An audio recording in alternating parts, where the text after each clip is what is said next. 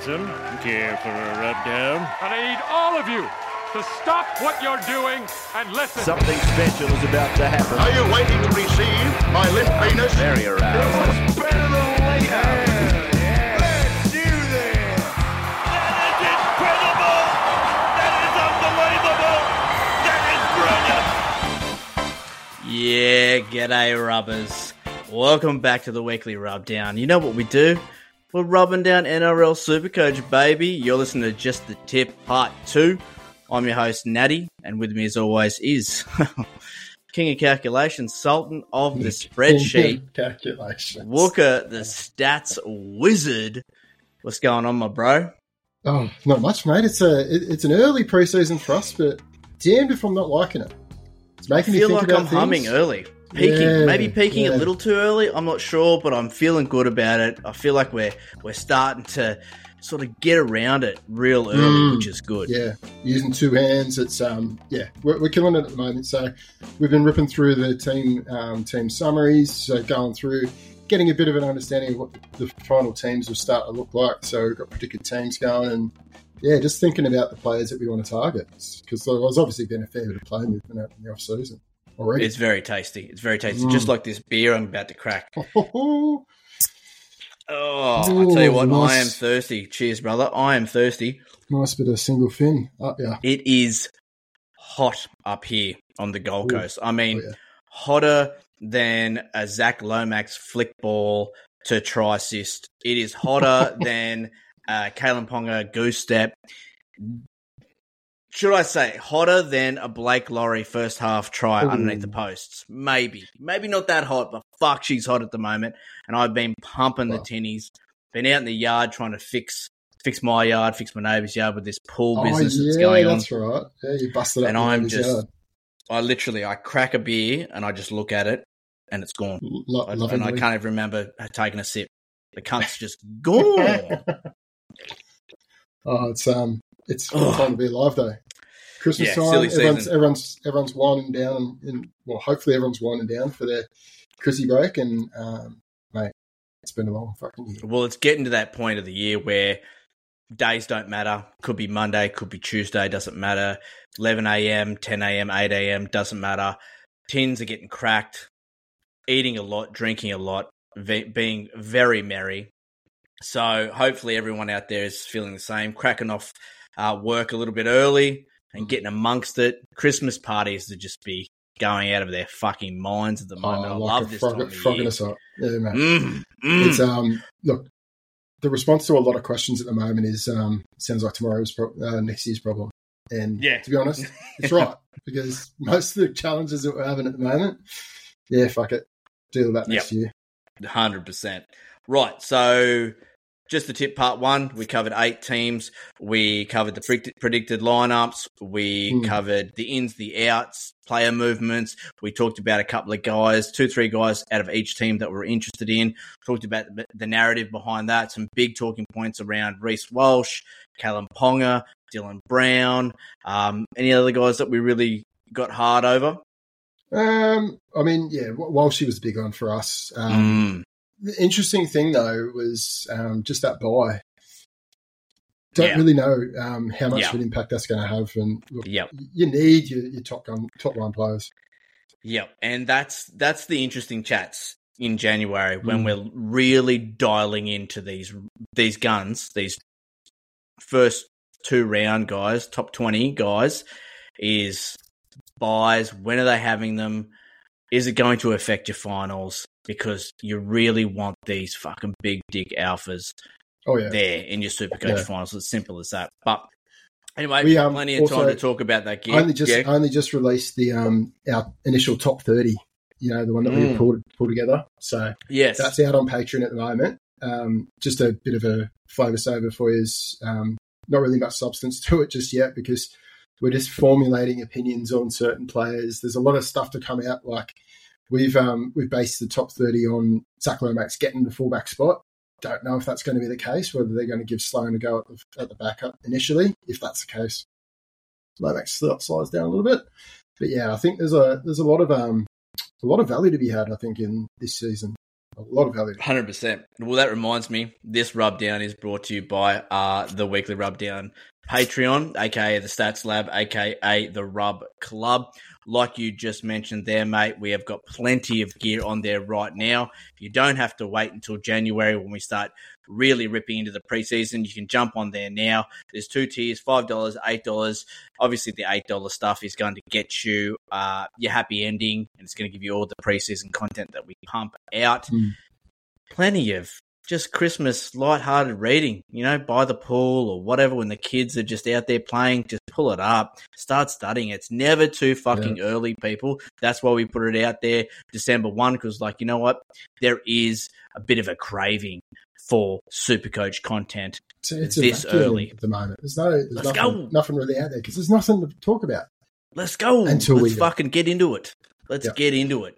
Um, and like you mentioned with that top 30, just a blanket top 30. And this is, it's more for us when we do our season opener. So the first podcast of the, of the year in 2024, we'll do a season opener and we'll cover the top 30. But it's a nice little tease, just the tip there, because we do have a top 30 for each of the main finals systems. So 22 to Mm, 25, 23 to 26, 20, uh, Four what did I say? 24 to 27. Top because the top 30 does change for each final system because obviously you rank low players lower if they have a buy in your final system. So, I mean, you're welcome. Fuck. Not just one top 30. We've got four, four top 30s. You're welcome pop- on the by Patreon. Popular, by popular demand. It was, Please. It was, it was requested because everyone's got different. Um, We do different too much. Scenarios. Yeah. We do too much, bro. I'm telling you. We give out too much. We're going to fucking woo up here. Crazy. The content we're pumping at the moment. All right. Yeah. That's enough dribble. Let's get into it. We've got plenty to talk about. We've got nine teams. We've also got some questions that we'll go through at the end of the podcast. Um, but yeah, let's do it, baby. Just a tip. Just for a second, just to see how it See how feels. it feels. Just a little bit. Just, just a little bit. We'll kick it off with you, Just bro. You've got the Raiders. Talk to me, son. All right. So the Raiders have had a little bit of player movement at the start of the season. Obviously, the big one, Jackie Boy, shifting across to the Bunnies. Possibly going to have the most impact of close to any team. Um, like Mm. a, a lot of the their attackers obviously funneled down that left side through Wighton, usually through Wighton specifically. Um, look, I don't like. We don't necessarily know who's coming in to replace him. That's the biggest, the biggest um, downer that I've got for the Raiders. Uh, like, yeah, there's, there's some chatter that yeah, Ethan Ethan Strange might do it. There's another another bit of chatter that um, who, who else was the other guy that they were talking about pulling in there? Because they haven't Got done no much. idea. Because Kyle Weekes could play in the halves. I It's- think I think I think Kyle Weekes will come in um to this Yeah. team.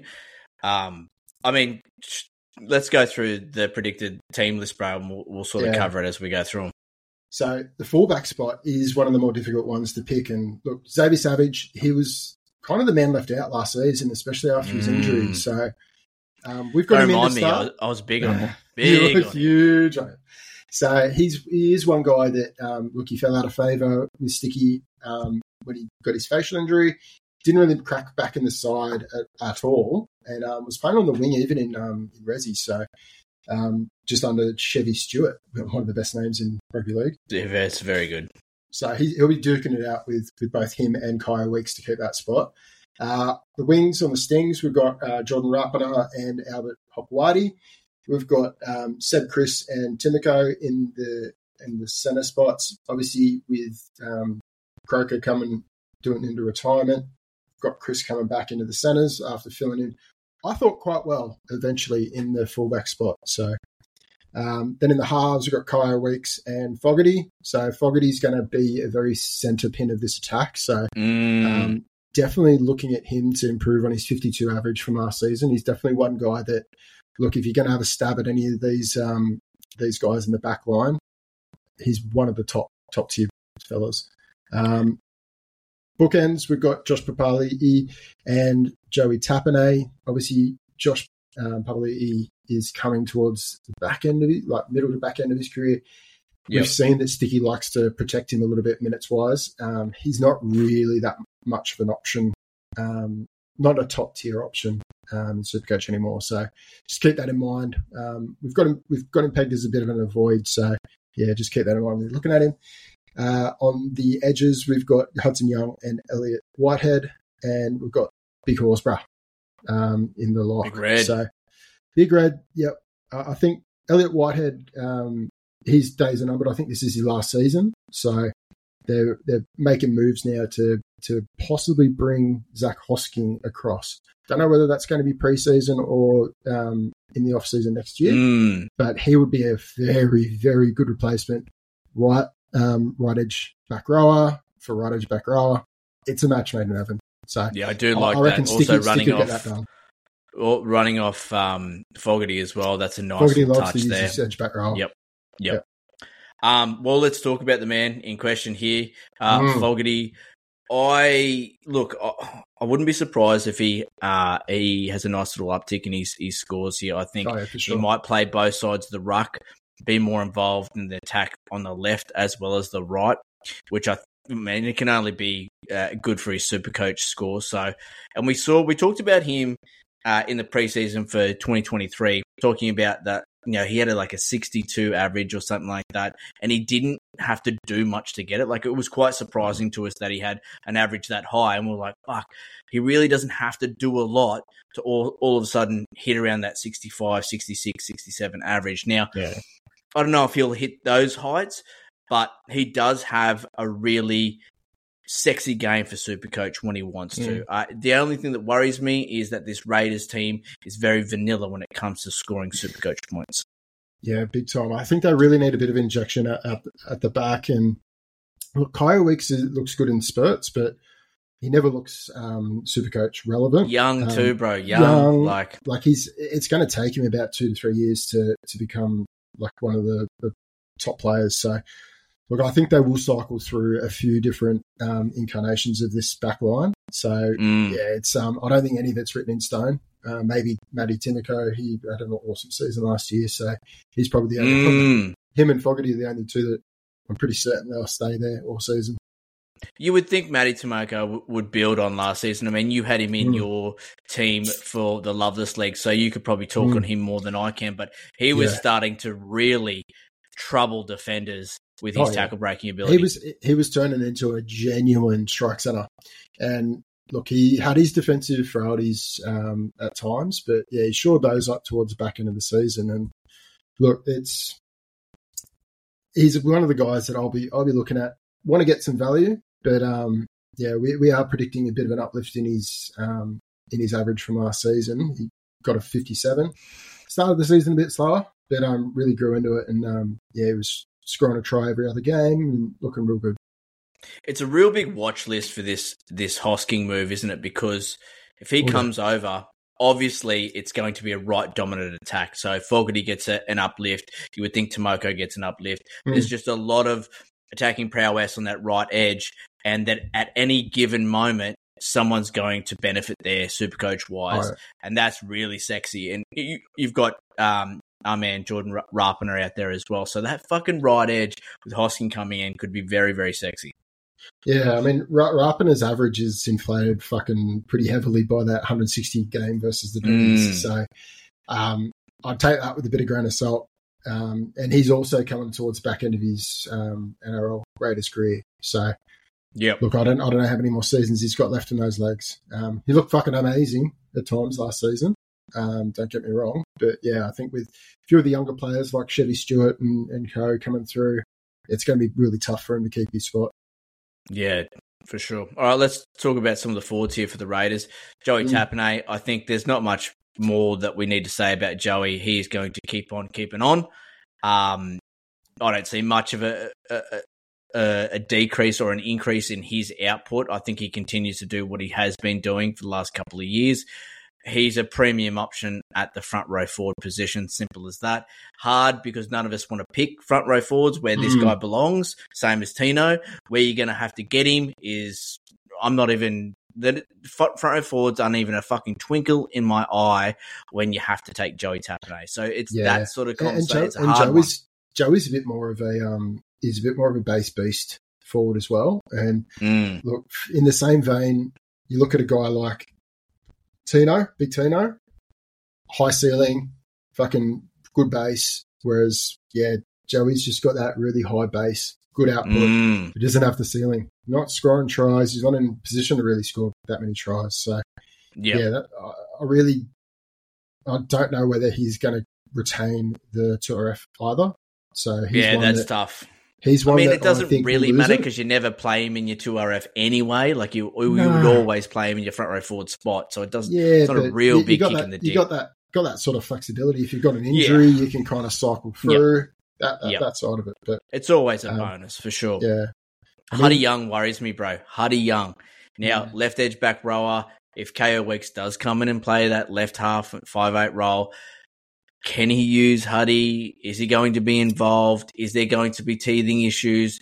I'm Hmm. worried because he had a down year anyway in 2023. I mean, what did he have? Like a 57 50, average after that average. Yeah, after that huge year in 2022 where everyone was sucking his dick, dropped down a little bit, which was, I mean, we caught, we kind of predicted it because he just scored so many tries in 2022. it's unsustainable. No, exactly. Usually- But now I'm worried about it because there's just not going to be that sort of solid half there with him. Not saying that Jack Wighton was good for him because Jack Wighton doesn't pa- pass the ball, but defenders do like to rush up on Jackie, which will give Hudson some room. Do you know what I mean? Yeah. I don't think that's going to be there for Huddy, And so Hu- I'm worried Hudson about had- him.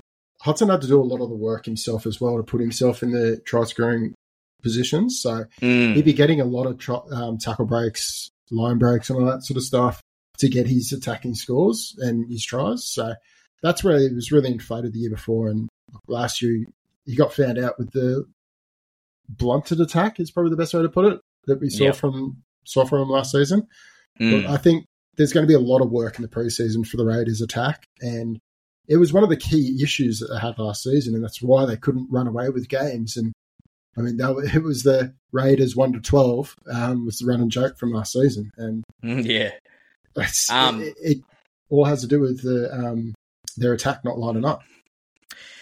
And I, like I, I said at the start there, vanilla. It's Mm. as simple as that. Yeah, We've yeah. talked a lot about the Raiders. Just like when we talk about matchups every week, and we get to a Raiders game, we're like, uh, "There's Mm, not yeah. fucking a lot to talk about here." It's really hard to predict who's going to go well. It's really hard, even in the even on the defend, defensive side of the ball. It's like, are they going to leak a lot of tries, or are, like they, you just don't know what Well, Raiders I mean, team is going to turn up. They don't have an identity. defensively they're not that bad. Um, and that's the that's the difficulty about playing against them is uh, like if you've got a player playing against them, it's it's not an easy game, and Mm. like that, but they're not scoring either. So that, that's yeah, it's a it's a hard one for us to, to pick out. But look, what- one of the easy ones to say stay away is Zac Woolford slash Tom Starling. Oh yeah, oh it's yeah. just that Sticky has absolutely killed the hooker spot there. Yep. Without a doubt. Yep, Yep. that's definitely a no go. What about uh, Big Red here? He had a, a fantastic year Mm. uh, in 2023. Obviously, started the year coming off the bench, then really warmed into that lock spot around that round Yeah. six, round seven. Uh, was pumping out really solid minutes. Uh, he was getting like 60 minutes on average. That sort of translated into a, Mm. a PPM of one, so ended up with a 62 average as well. Can he sustain that? I don't think he can do any better than that.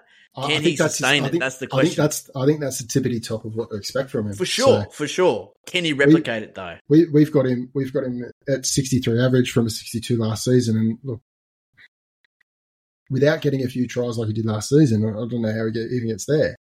Mm, but it was um look breaking into the maroon side he'll get so much confidence from that um so it's look i think he's going to be a consistent performer um but again it's front row forward.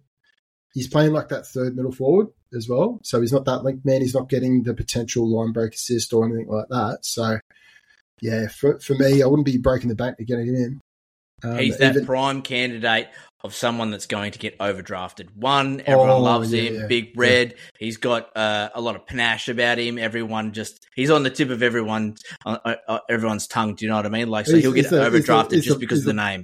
he's a Blake Lawrie Yeah, Yeah, yeah. Overdrafted. Overdrafted.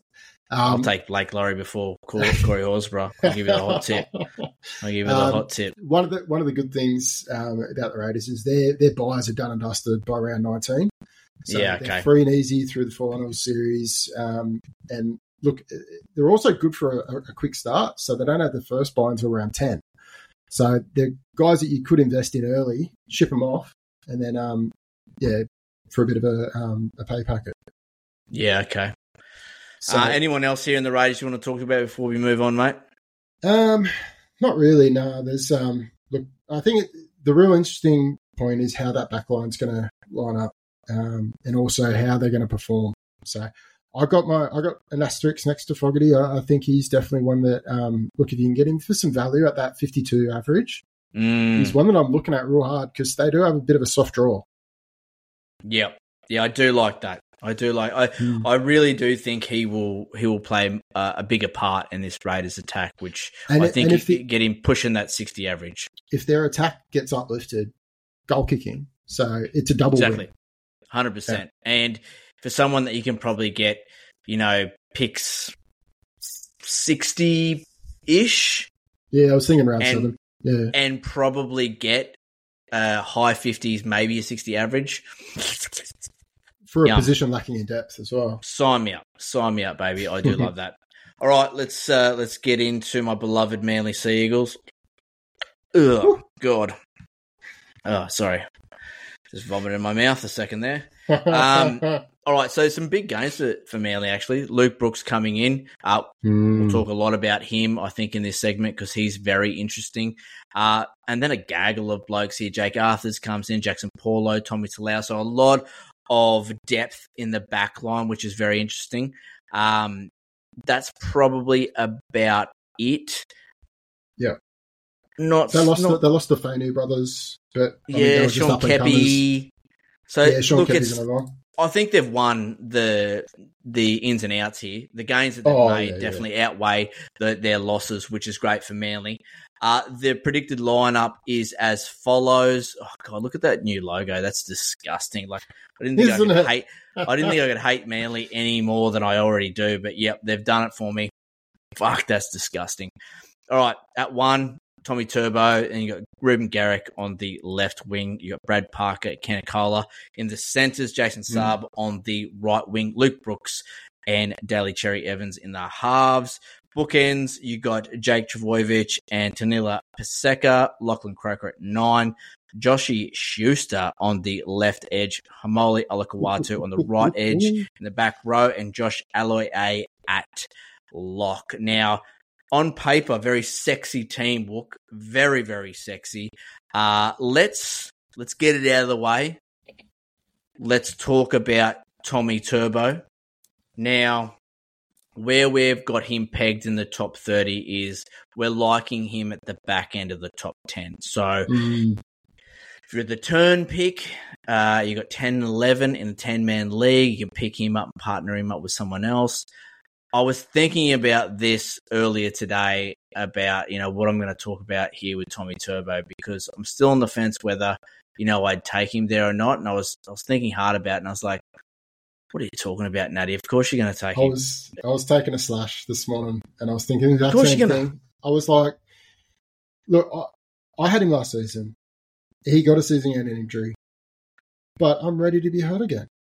Um, You have and to. that's what it and that's what it comes down to is If you're you willing to take the if you're take if you're willing to take the risk and thinking about the risk okay if it was a re-injury to a leg injury i'm nowhere near him yeah. this is a this is a pec injury that was or pec or bicep what i think it was a pec Yep.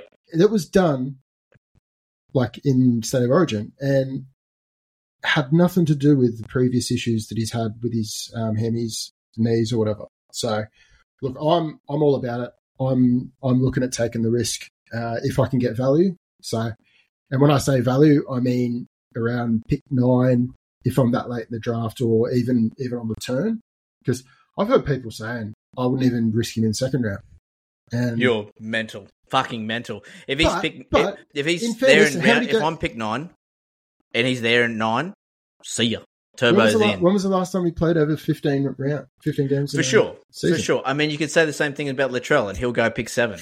Do you know what I mean? Like, it's, you've still got to have that gamble because, Hmm. and the thing is, like, he ended up with an 82 average anyway. Like, he was Yeah. fucking humming. He was Oh, killing mate. it.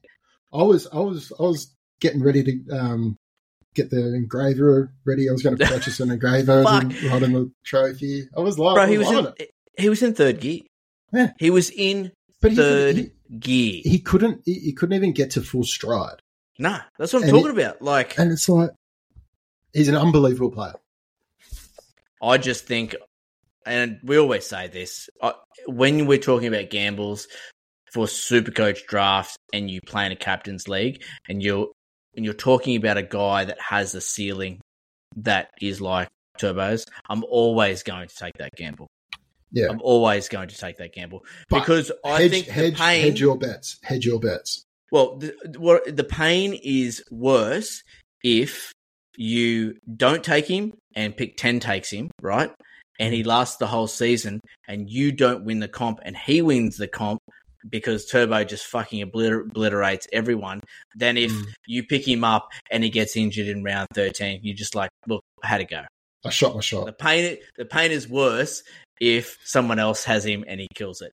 Yeah. But like you said, You you, gotta- you have shoot to. If you if you pick Turbo, you have to get you. Your priorities start to change. You need to get another fullback, preferably a Would you go- fullback. Would duel. you go back? Would you go back to back in maybe not in Manu? the ten man league, Yes. but no, no, not Manu. You won't get him.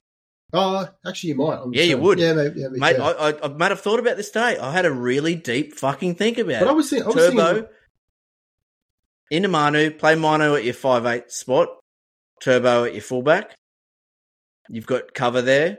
I don't know. Jeez, that, that's about starting what, to get. What about to get movement downstairs, what about baby? what about doubling down and going Turbo into Garrick?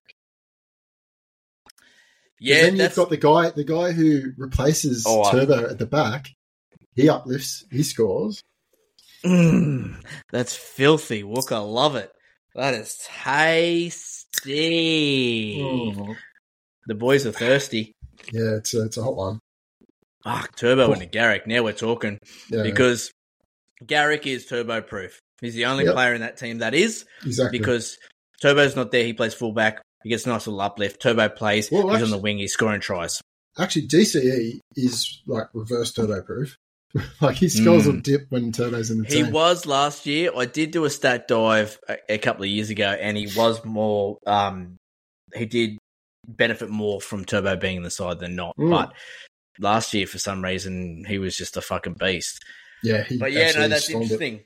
Mm. And where we've got Turbo landing, sort of the back end of the top 10 there, it does open up a lot of opportunities. And I think that needs to be the first point of preference is to get a fullback backup and try and have that fullback be a jewel. So if Turbo does last the season, you're not wasting a pick. Yeah.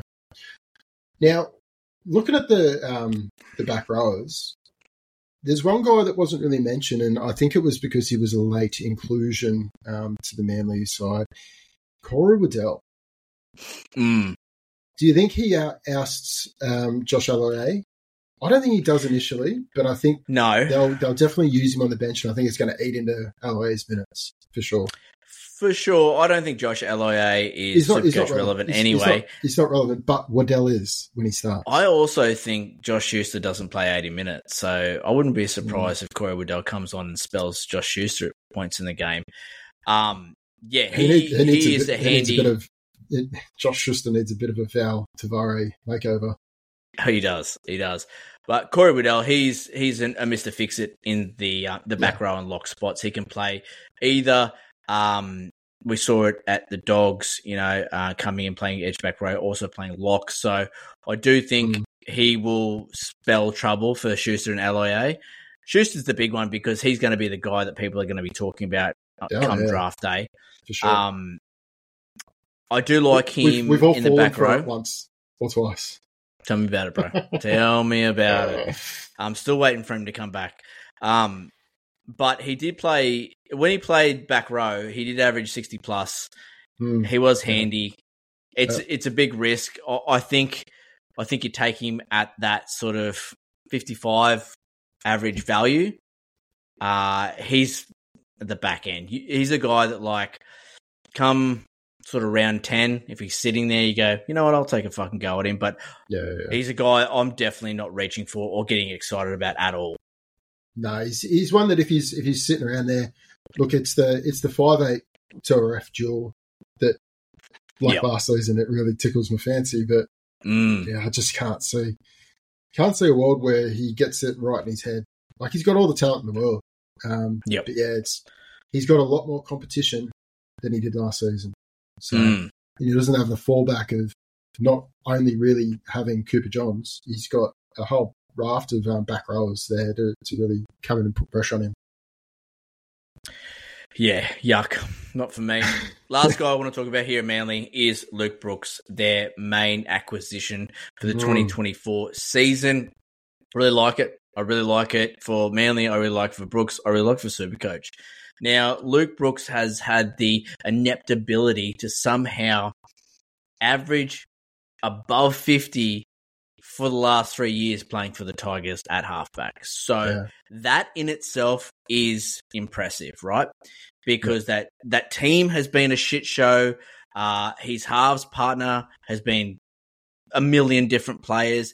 The back line has been chopped and changed that so many times. The hooker is in, out. Mm. Tigers have just, I mean, we've just seen the whole board get fucking punted. That's, that's enough. That's all you have to say about the Tigers at the moment, Mm. right? For him to go 54, 52, and then 55 last season, how can't, why can't he turn that into a 60 playing next to Daly Cherry Evans with weapons like Koula, Turbo, Garrick, with a forward pack that can get a bit of uh, on the front foot, can win the middle, can gain momentum, can give space for the backs. I mean, I'm really excited about Luke Brooks. Stop me But if he's- but- I'm overstepping the mark here, but I'm I'm starting to feel Luke Brooks here. Is it finally time to target Brooks in your drafts? he's he's been shoehorned into the halfback spot, and it, he's not that type of player. He plays off No. the plays so well off the cuff. He he chimes in well when he needs to when he's got a real dominant um, halfback next to him. Look, the signs were looking good when him and Hastings were playing together, and I thought that was the dumbest move in the world for them to get rid of Hastings to bring in Clemmer. Um, but yeah, look, I think Manly are going to reap the rewards. I think they're going to have a cracker of a season. And look, at, at worst, Uh oh, what's happened here? like at worst, they're going to do no worse. Walker's gone soft on me. He's gone limp. Cooper Johns and Schuster last season. I think that's a that's a bare minimum of what Brooks can offer, and I think the he's he's an ex Dally M halfback of the year. Like it, he can he can play, and it's just about Yeah. making making sure that they've got a good forward pack, getting a good roll on, and really good options. On, like going out the back to Tommy Turbo. Come on, tell me that's not going to work. Sexy. He's also going to be dual halfback five eight. Um, not sure where that'll probably happen in the first dual change, or they might give him the dual straight up, knowing that he's going to play five eight for Yeah. Manly. Very interested to see those changes.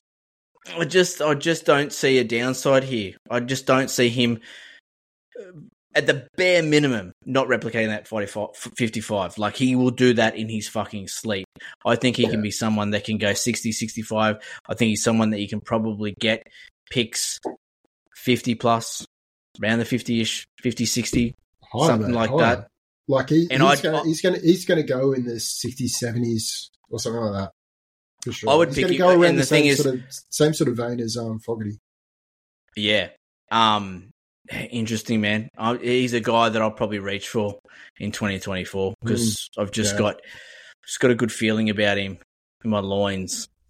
Little- little bit- A little bit wet about Luke Brooks, to be honest. Yeah. Dangerous Well, uh, because could fucking blow up my face. But I, I just Yeah. think but you look at you look at the attack, attack there. on the on the left side that he's got to work with. Like Turbo loves a loves a play down the left. Got out got out to Garrick. Like oh oh, Uh, and potentially and, uh, potentially Josh Schuster if he's if he's on his game, he's an awesome line runner. and so he's a a defense is looking at Luke Brooks when they've got Turbo, Garrick, DCE, fucking Koula, Hol- uh, Olakau'atu, are they worried about Luke Brooks? No, they're fucking worried about all the other, these other cunts. And Luke Yeah. Brooks is just going to have so much. The dummy go step for him in 2024 is going to be on. His running game is Yeah. going to be very sexy. So I do like it, bro. No, I'm, I'm all about it. He's a, he's a great pick. Other one that I'll, I'll just slide in just sneakily is um, Haumole. Oh, yeah. More of the same. Just more of the same from him. And look, he was absolute fucking chef's kiss last season. So Mm. a bit more, a bit more of that. Thank you. Yep, yep, and that sort of ties in nicely to DCE having an, an, another really tasty season. Mm. The stack between those two, we've talked about DC and how much he loves his edge back rowers. The stack of those two is very, very, very sexy, very arousing. Oh yeah, big time, big time. All right, bro, let's move on. You got the storm. Talk to me, son. Yeah, all right. There hasn't been too much player movement in this tide. Um, it's really one that, um, look, I'm a li- little bit concerned from their side uh, because they do need a bit of an injection just to keep up with the, the mainstays the top four. But look, they- they've had Tariq Sims and Tom Eisenhuth leave the building along with Jake Mhm. Um, but look, they they struggled at times through the season, but they did storm home. Excuse the pun. Um, to secure the third spot. And um, look, they got bundled out. Let's be let's be honest, they got bundled out of the finals, um, back to back losses. And look, it's I, I see a bit more of the same. In all honesty, um, look, they've they've had. Um, look, let's run through the team and then I'll, I'll give a bit of a spell. But look, Hit me. Pup, Puppy at the back, Coates and Warbrick on the edges, uh, on, on the wings. I've got Nick Meaney and Ramus Smith uh, as your centre pairing. Um, a lot of mail about Olam and um, Olam leaving the building, but Seve played really well at times, so it's going to be a bit of a stoush to see what happens and whether they keep Meaney on the bench as a as a utility, which we know he can play a number of positions. Um, so got Cam Munster and Hughes, obviously the mainstays in the halves. They're going to be absolutely electric through the season once again. Got Nelson Asofa Solomona and Christian Welch as the bookends. Harry Grant, obviously the mercurial hooker himself.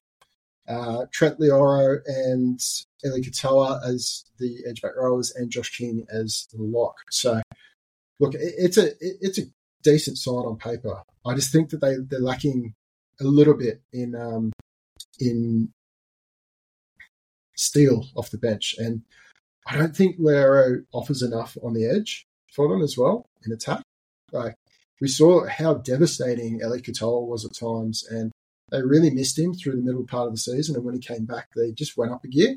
So I think that's that's definitely an area where I'm looking to invest is is Eli Katoa. He's definitely one that I've put my eye on. Um, another Let's one. do it, bro. is- Let's talk about him. Brian Papenhuyzen has to be has to be done. The next one, the next one is Ryan. What are we gonna do So, here, bro? What are we gonna do? Look, back to back injuries. Um, both leg injuries. I mean, after coming back from such a traumatic injury and then getting another fucking traumatic injury, um, It's mental look, for it's, me. it's it's it's a it, it, it's more of a mental issue than physical because he's Yep. it's a it's a short itself is turnaround. not. It's, it's a short okay. turnaround. Yeah, The yeah. injury itself is fine. It's uh, you know obviously He he, did so a bit of dejected at the time. syndesmosis in with a break. The break was on, honestly like the best part of that injury because that's Mhm. an easy fix. That's a that's a Yeah. nice little rehab process there. The the injury itself isn't really the issue. He's already up running, training. He's sweet. It'd be the mental side of things. Like like you said, looked dejected. But again, same thing as when we're talking about Turbo. This motherfucker can break games, can win seasons. That's Oh. how good he is. Absolutely. I mean, he probably. I mean, shit. Where do where do we put him? Honestly, like, where do we put him?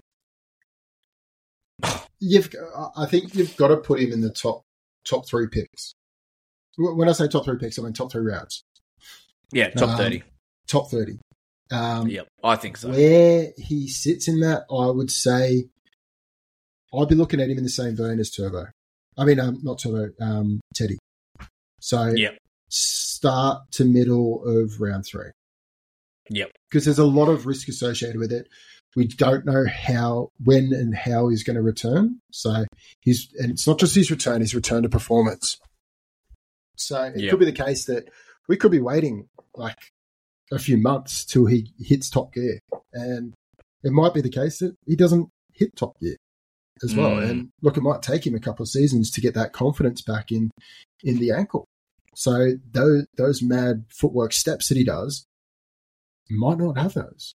He might not have the, the like the mental um, confidence in his ankle to do it. Um, but Put he did come back. He did. He did come back from that knee, knee injury, and he looked quite good. He looked quite sharp. But you could see it. If hampered him a he's there early round three, gone. If he's there, if he's there late round two, I'm thinking about it. You're think, thinking very, yeah, you're thinking very hard about it. He's there early round three. He's definitely gone for me. Mm. Um, interesting. Yeah, another one of those ones where it's just like, just could be a stroke of genius if it works out for Yeah, you, or if it doesn't, everyone's like, "Why'd you pick Ryan Papenhuyzen? Dude's injured. Like, why'd you do that, you idiot?"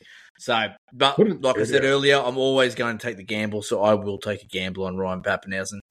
Um, Cam Munster, bro, we have loved the Mad Dog for years now. He's one of our Yeah. boys. Uh, the thing is, like, he just doesn't have that ceiling anymore that we want from him. Oh, Pretty he also- consistent. He also hates But- tur- he hates turning up against um, shit teams. yeah, he'll put yeah. in he'll put in like a ninety or a hundred against like Yep. fucking um, Panthers, and then he'll turn around a fucking forty or something against the Titans. The only guy that you you need to reverse the strength of schedule statistics for because he Exactly. will play out Yeah, of his yeah. skin against really tough oppositions. Yep, Go yep. missing against the Tigers and Dogs of the world. So, I mean, he still probably belongs. I don't have him in the top ten. I think he's probably mid mid round two for me.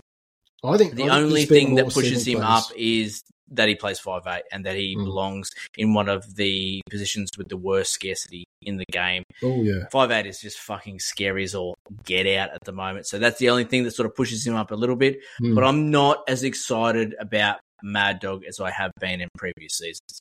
Nah, definitely not. And look, I, I think we got found out. Well, personally, I got found out a little bit with him at times last season.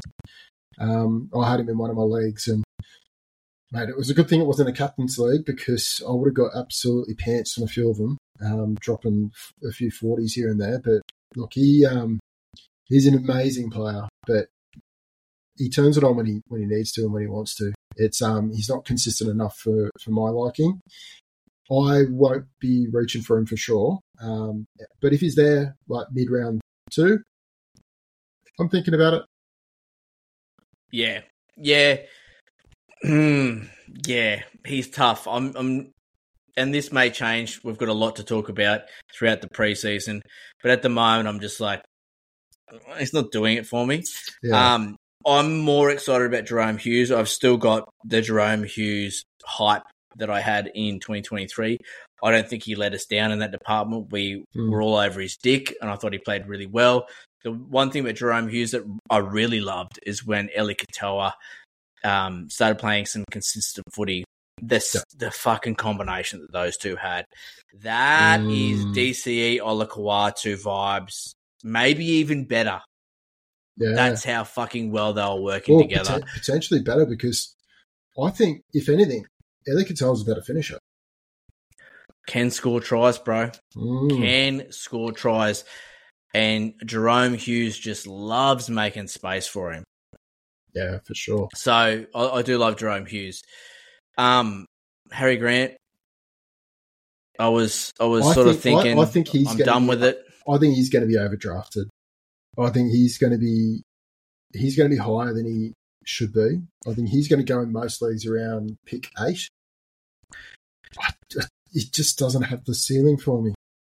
Sneak peek into the strength of schedule because I was doing a little bit of study the other day. Mm-hmm. He has the so Storm have a um, fantastic strength of schedule in all final systems.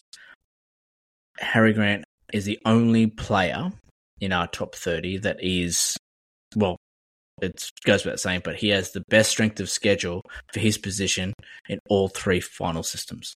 Number one. Mm. So here I am thinking I'm done with Harry Grant because he sort of fucked me in some games last year. Now I'm, I'm Yeah, yeah. I continue. I, I was going one, one first, and now I'm thinking, well, Harry, maybe I'm not done with you because that's that makes a big difference, man, and that Yeah. especially for Harry Grant because he plays the best when Storm are crushing teams. When Storm Yeah. are fucking putting the foot on the throat of the opposition, that's when you get those 140 scores. That's when you get those 120 scores. That's when you see him putting over Big Nelson, scooting from dummy half, making bro- breaks uh, in the middle of the field. So, for someone that I was just like, look, I'm he like you, I I, he just doesn't have the ceiling, and for a captain's league, uh, and I'm gonna have to waste a top pick on him, a Yeah. a first round pick on on him. And I was like, nah, fuck that. I'm, I'll never do that again. Then I Yeah, went through the to strength of schedule. Mm, now I'm very fucking confused because if I am pick eight again and he's Mhm. there, it's going to be a very difficult decision. Yeah, look, uh, I don't doubt that he's he's going to be unreal, but in a cap in a non-captain's league, yeah, I 100 percent agree with you. But in a captain's league, you really want your first pick to be someone who you can captain to win your win your game. Yeah, I don't think and- I don't think he wins you a game as captain. A lot. No.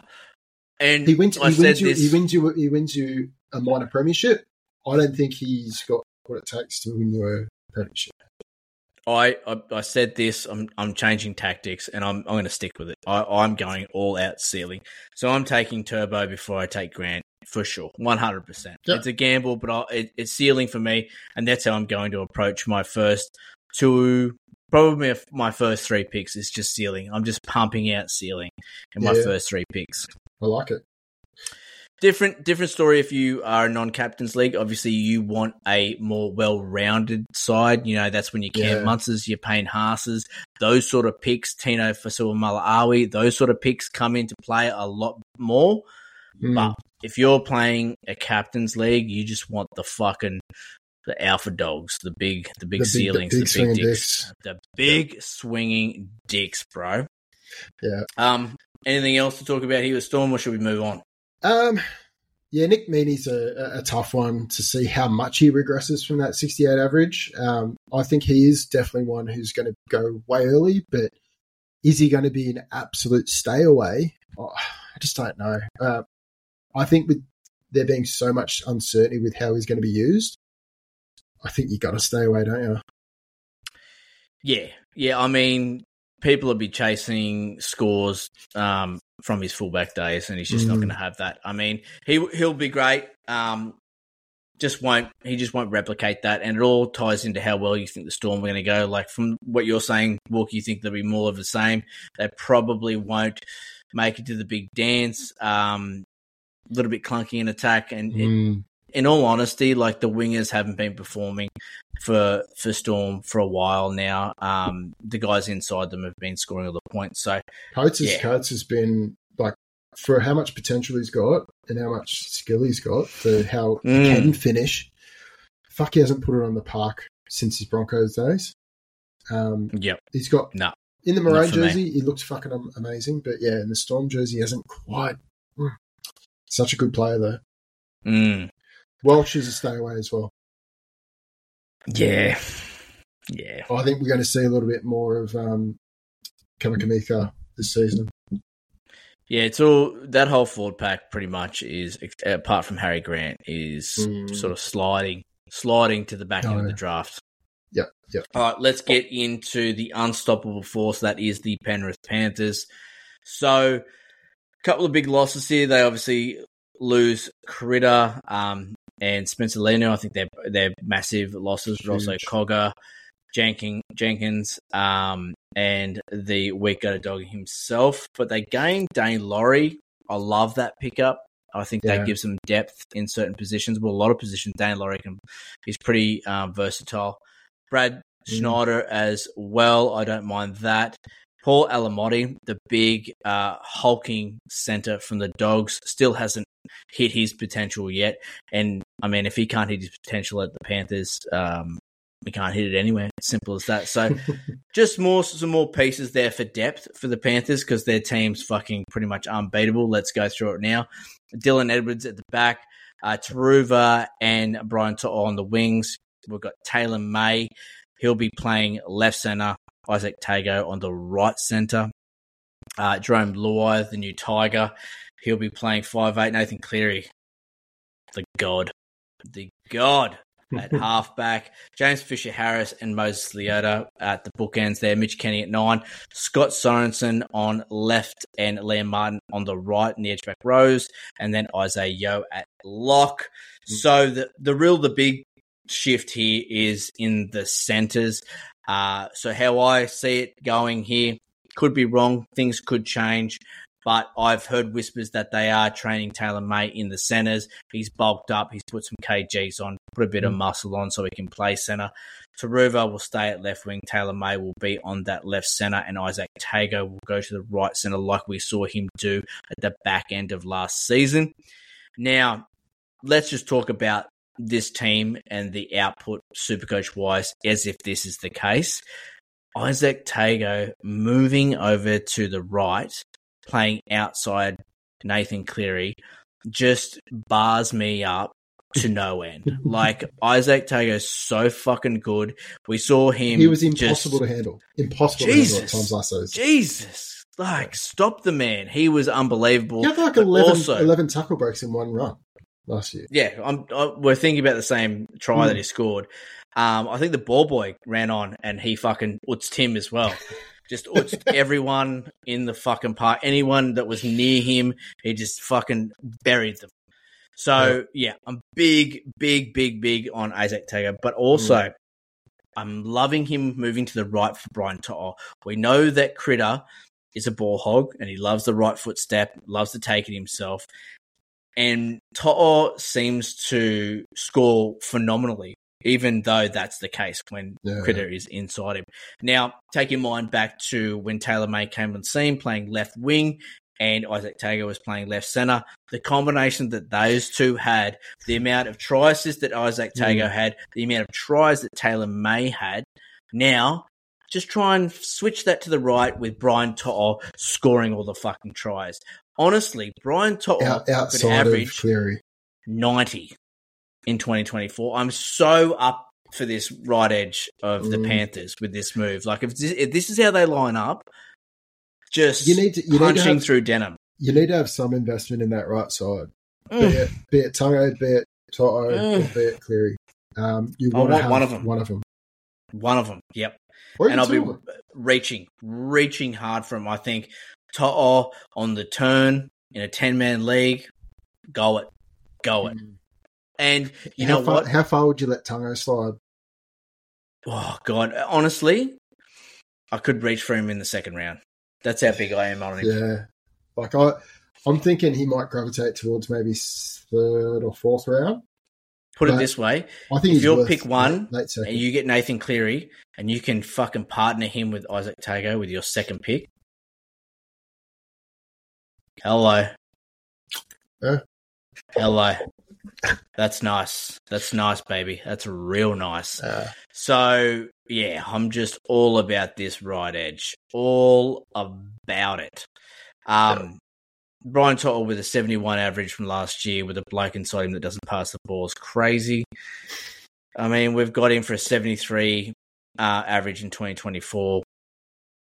I honestly don't see why he can't put seven more on top of that and be an 80 average if this Panthers team is humming and that right edge looks like how I've got it written down. Yeah. Very excited about it, bro. Very, very excited about it. Also, it's that man crush. It's that chub rub. It's, I love watching Tago, To'o, Cleary. I love watching them. Mm. If they're in my side, I'm pumped up. I'm excited. I never miss their game. Do you know what I mean? Like, well, so business, business also got the floor. In. He's got the floor. He's got the ceiling. He's got a bit of everything. Um, let's let's talk edgeback rowers. Mm-hmm. Scotty Sorensen had one of the absolute crackerjack seasons of all time. All time. Um, and then Liam Martin played majority of the game, a majority of the season at start, sharing time with Hosky. Then, Mm. then they started to gravitate towards Martin starting, not getting spelled, and he started to put on some decent scores. So, look, he's got an average of, of 68 in 60 plus minute games. I, I think, I think Martin is a bit of a sleeper for sure. Yeah, you were big on him last year, which worked Mm. out nicely. It, it's almost like they have a. It's almost like they have a plan for him. Like they do manage his minutes throughout the year. They know that he's got a big rep schedule coming up with the Blues. You know, they're just going to have him come off the bench, or they're going to limit his minutes throughout the year. When the finals start getting closer, that's when he starts playing more minutes. That's when he starts really hitting his straps. Mm. Now that's great for Panthers, not so great for fantasy, but um, uh, yeah, I, I think there's so many points to be had on that right edge. Like, I know, I know. surely, surely, like they double mark out on the edge, leaves a bit of gap in the middle. You know, Cleary's got a great short ball on him. Like, especially if Hosking goes to the Raiders as well. yeah, yeah. If know, that so- happens, I'm reaching a little bit for for Martin for sure. And then, do you see Sorensen continuing to get eighty minutes Has the to there? regress. Has to regress. Has to, Um, right? I think so. Um, he's he's been unbelievable, and I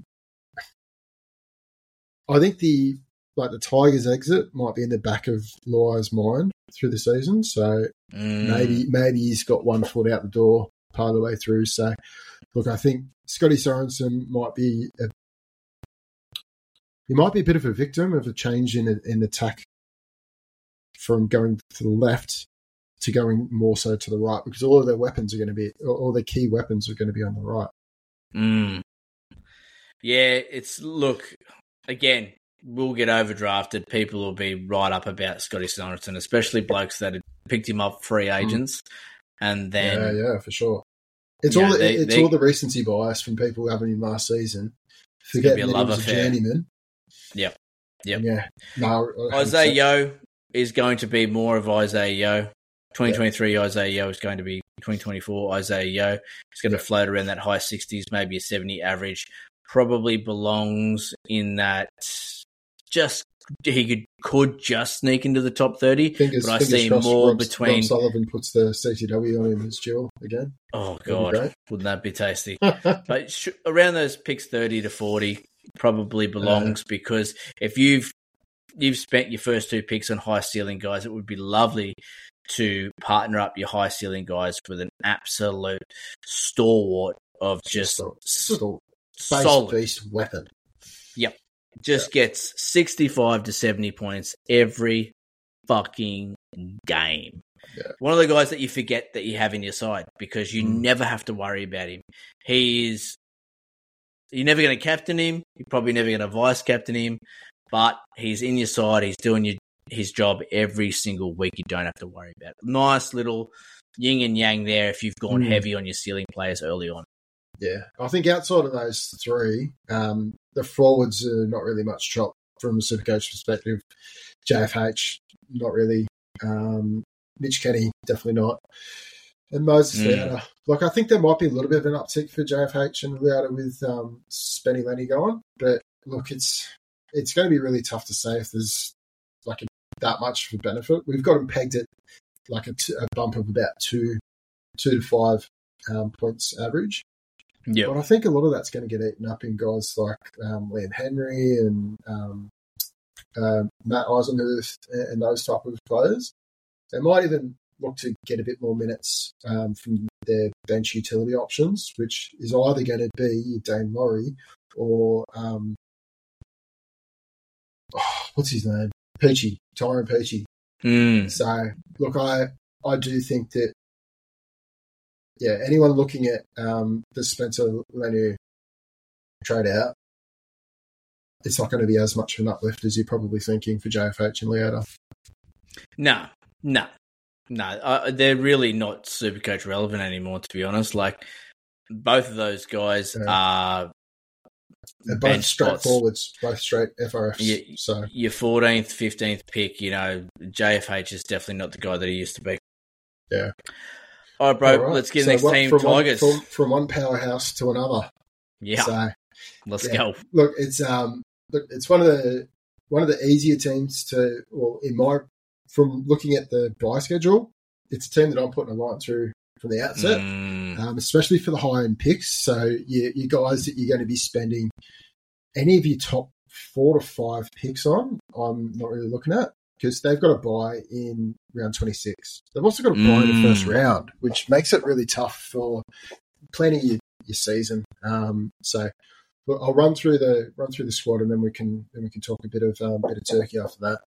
So Drew Buller, fullback, um, Junior Tupou, and possibly Dave Nofoaluma, possibly um, on the wings. Um, Charlie Staines and Starford To'a at, the um, centre through four, centre through quarters. To'a played amazing at times last season, so I'm really interested to see if he can back it up. Um, at the moment, I've got Jayden Sullivan and Aidan Sezer as the as the halves pairings, mainly because um, Adam Doueihi will still be recovering from his ACL. Um, and if he if he is back, he's there's talk that he might go into the centres. Also, he might be eased back into the team. So we'll see what happens there. Uh, the bookends got um, Dave Klemmer and Alex Twal. Could also be Stefano Utoikamanu. Um, Api Koroisau, obviously hooker, got a fantastic season, um, strength of schedule. Um, the Tigers in general, but also Api number one. Uh, Bateman and Isaiah Papali'i are your edge back rowers, and Fonua Pole, um, like for a young fella, he's played extraordinarily well at lock um, in a pretty dogshit um, Tigers side at times. So, yeah, there's there's not there's not a lot to um to get excited about. no, Um, look, I'll be honest, straight up off the bat. If I don't have a player in my side with a little tiger next to his name, I'm happy. Yeah, it's um I'm pretty happy. that round 26 buy obviously means a lot for us. Um, but yeah, if you're around 25 grand final, maybe this piques your interest a little bit. But yeah, it's um, it's not really a team that I'm looking closely at. Um, well, mainly because they've lost, well, lost a lot of games, but they've um, they've lost a bit of experience in Brooksy. They haven't they've replaced it with Aidan Sezer, but I mean it's it's not. But also, a like, great lineup. when you're when you're talking about picking players with a buy in you know, in your final system, so obviously for the the guys that are playing in the round 26 grand final, this is your direct grand final. For the guys that are playing the round 27, this is going to be your major semi to get into the grand final. This team doesn't have the caliber of players that merits the risk because you know last year we were talking about Latrell Mitchell, picking him and just going, look. I've got to Fuck make the I've got to I've got to Yeah, make the grand final anyway. He may help me get there because he's so good. Mm, Tigers don't have anyone of that caliber. yeah. So they're I mean, literally like, no, thank you. None of them. Like, Their, their best, all their of them. best averaging player last season was Johnny Bateman with a 61. Yep. So No one merits the fucking risk, Yeah. honestly. So, like, unless your grand finals round 25, like you said at the start, big red sharpie through the fucking lot of the cunts. Yeah. See ya. yeah, They just don't merit the pick. there's a there's a couple of players that you might want to keep an eye on. Um, guys like Bula in his second season, um, can he back it up? Aidan Sezer when he returns to the NRL, how is he going to go? Obviously played a lot in um, in the Raiders and Titans. So look, we know he's a goal kicker, so chances are he'll be, he'll be kicking goals. But it's going for the Tigers. How many goals is he going to kick? Um, yeah, it's it's a tough one. And look, Api Api was up and down last season. We did predict a bit of a drop in his average. That came to be. I think there's going to be a bit of an uptick in his average this season. Um, but yeah, I'm there's there's no one in the team that I'm I'm overly excited about. If I'm honest. No, no. And, and honestly, if you're ready, we can just move on Yes, let's go. Let's go. I'm not. I'm not really into it. Um, yeah. yeah. well, Even- mate, even if some- you're- some, someone had to do the Tigers, so Even if your grand finals round 25, like you want these players to slip pretty far before you start putting your hand up. Yeah definitely. Um. Oh, righto. My beloved Roosters. Interesting team. Interesting, interesting team because they went so terribly last year. There could be some value to be had. Yeah, Um, because you know these big these big guns for the Roosters aren't so fresh in people's minds. The recency bias isn't there because Mm. they really didn't perform last year. So there could be some value to be had here. They can't go as bad as they did last year. Honestly, that was Oh. fucked. I'm pretty. I'm pretty sure Dragons and um and Tigers Tigers fans would disagree with that. They can always go worse. Great heat, like a, a gaggle of blokes that they've lost. Yes. In my Yeah. opinion, not really all they're, they're That all, they're all like interested. They're all like squad players rather than Yeah, top depth players that came in there, so not really. It's not going to affect their Supercoach output uh, as a whole, but some really good gains like Dominic Young on that right wing. Yum, love that. Spencer. Leniu coming in off the bench. We know the impact that he has. Uh, we sh- we saw it with the Panthers. He's going to be fantastic. Mm. Love those two fucking pickups. That's fantastic for the Roosters. Um, I'll just hit up the uh, predicted lineup here. We've got Teddy at the back, Dom Young right wing, which puts uh, Joey Suaalii on the left centre, Joey Manu obviously the right centre, Daniel Tupou left wing, Luke Keary, Sam Walker in the halves. You've got Lindsay Collins and Big J at, as the bookends. Brandon Smith, the cheese at nine. Siua Wong on one edge back row, Nat Butcher the other edge back row, and Victor Radley at thirteen. Victor So- Infector. Yeah, look, let's let's hone in on this right edge for the Roosters, which will be the dominant side.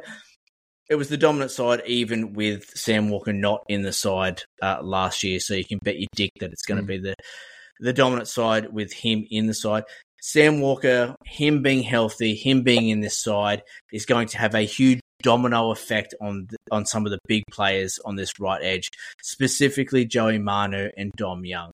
That right edge can really get, and that butcher as well. That like on paper, that right edge is very very sexy, very arousing, super coach wise.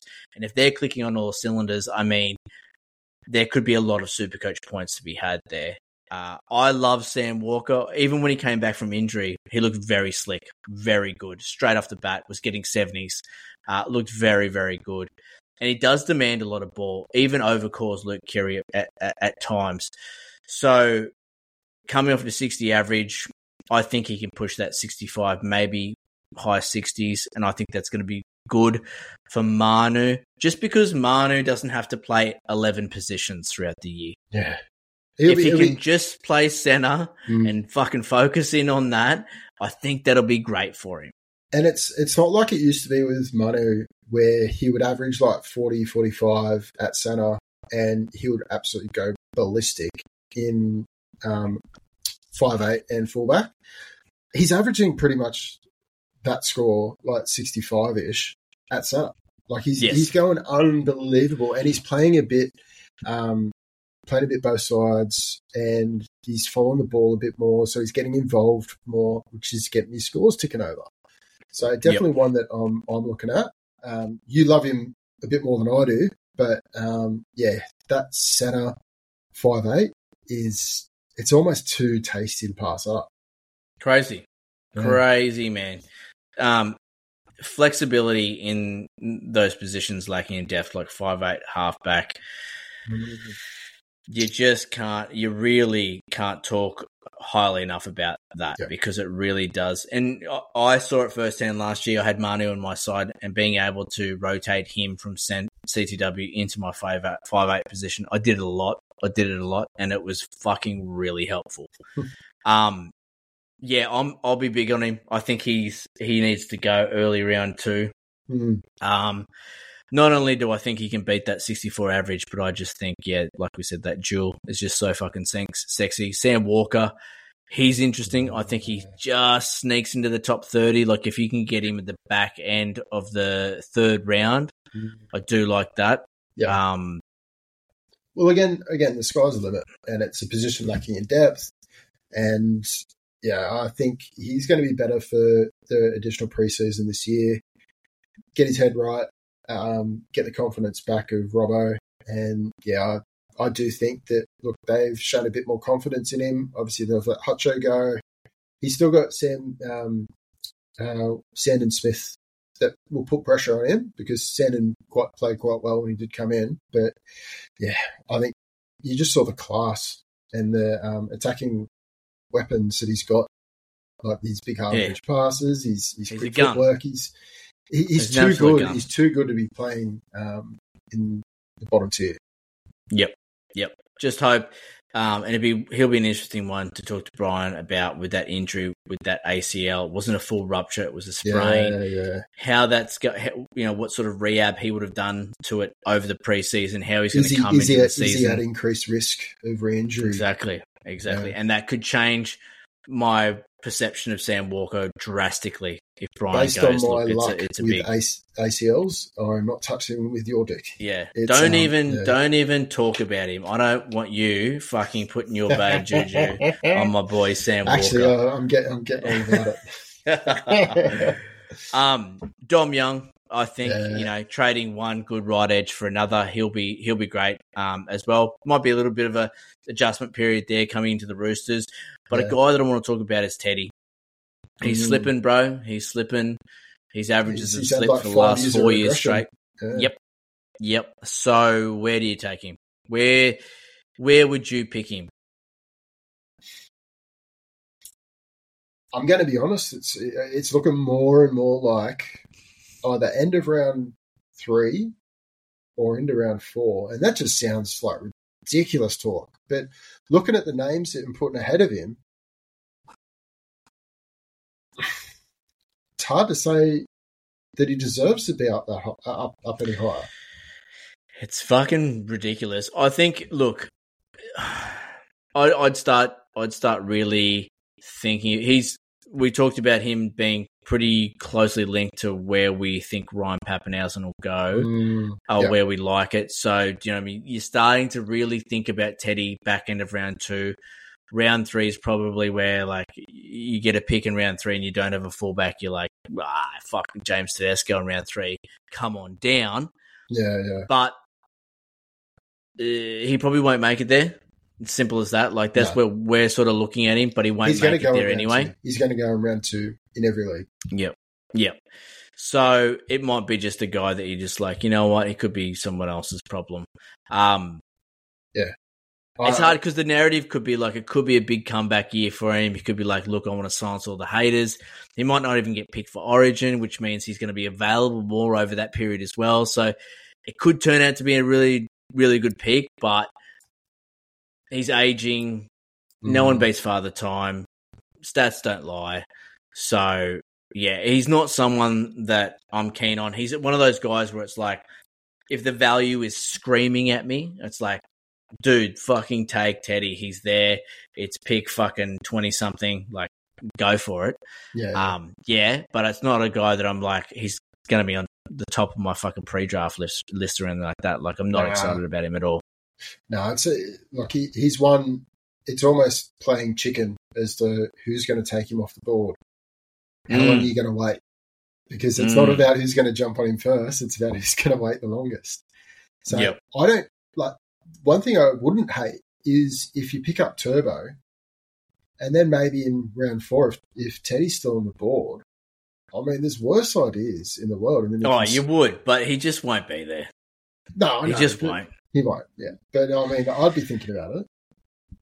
Um, I tell you a couple of guys that just won't be anywhere near the top of my pre-draft list. I might even just write them off altogether, and that is Joseph Suaalii and Dan- Daniel Tupou because Su- Suole is the biggest regressor, one of the bigger regressors this season. yep, and he just kills Toops too. While he's at it, he'll he'll Oh, yeah. drag Yeah, Toops down. And that'll be the end of those two. So I wouldn't even look at look at those at all, unless it's crazy value, like really late in your draft. I, Um, I think I think, the, I think the predicted average you got for Dom Young is way unders. I reckon, Yeah, I I- reckon, look- I reckon we bump that up. it's interesting with Dom Young because it's like it just depends on how that right edge. Um, But I suppose how many how many more out. tries will he get? that's he got I'm 25, saying. 25 tries with the Knights. So Well, you're not going to get any more than that. yeah, So that's yeah. And when you when you got a team that can attack both sides of the right, yeah, I don't know. and you've got just weapons in on the Mm. inside. Do you know what I mean? Like, yeah,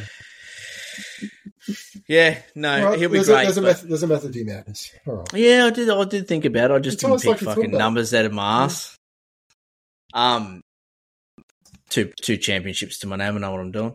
Um, what about um Cyril Wong?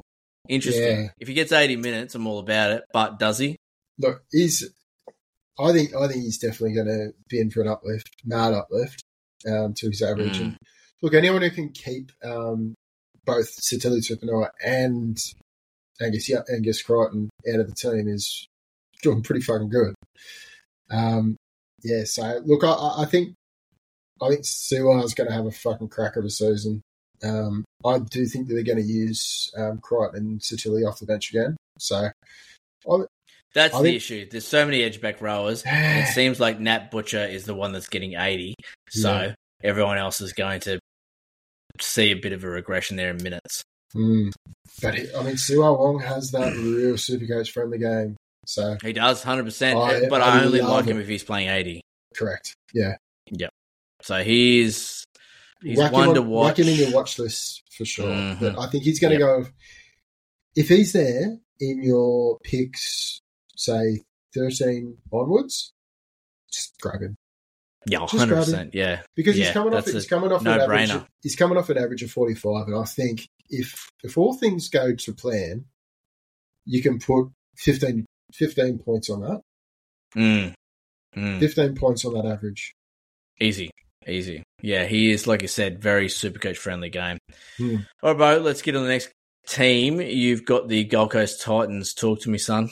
Oh wow, I've gone from gone from the Tigers to the Titans. Well, at least I'm going Mm, upwards. just- um, all right, so the big big off-season signing for the Titans, and it was done part of the way through the season, was Desi Hasler. So I Mm. think he's going to be the um, the real big change in like the Titans, and I don't even think it has that, as much of a, an impact on their attack as their defense. So I think this is more of a shot across the bow to um, to teams that you're you've got that are coming up against Titans in the finals. Um, it's probably not going to be as sweet of a run as you're expecting because Desi's teams typically have pretty staunch defense, especially with Supercoach points. So, yeah, um, one thing to, to keep keep warm. We'll see. We'll see. yeah, yeah. I mean, Titans are still Titans, aren't they? Yeah. Um, yeah. But one, one good thing is, like, you look through the buy schedule, they've done and dusted with their buys in round 17. So even the big buy in round 19, they're, um, they're free and clear from that. So definitely a Mm. team that I'm looking at. The, the player movements, they've, Sexy Sexton went out towards the back end of last season, and you've got Keenan Palasia coming from the Bronx. I do like that. Um, they've got a fair, fair bit of cattle in the front row. So I do think that Palasia coming in possibly may shift um, Tino back into the um, the lock spot. So keep your eye on that. But yeah, I'll run through the, the 1 to 13 and we'll, we'll have a bit more of a chat. So Yep. at the back, we've got AJ Brimson. He's obviously going to be sharing a little bit of time with Jayden Campbell. Um, Elea Khan Pereira, AKP. Um, and uh, Nice, bro. on the edges Be practicing that one. on, on the- on the wings. Uh, Brian Kelly, one of my man crushes, and uh, Jojo Fifita on the um, on the centre third quarter. Kieran Foran and Tanner Boyd is the halves pairing, and then um, Mo Fotuaika and Ken Palasia are your props. Chris Randall and um, and Verrills will be the hooker pairing. I think they'll be sharing time pretty evenly, so um, Mm. I think that ruins both of those as options moving forward for hooker spot. The, it becomes a bit interesting in the edge back rows because obviously David Fifita is on one edge. I don't know which one.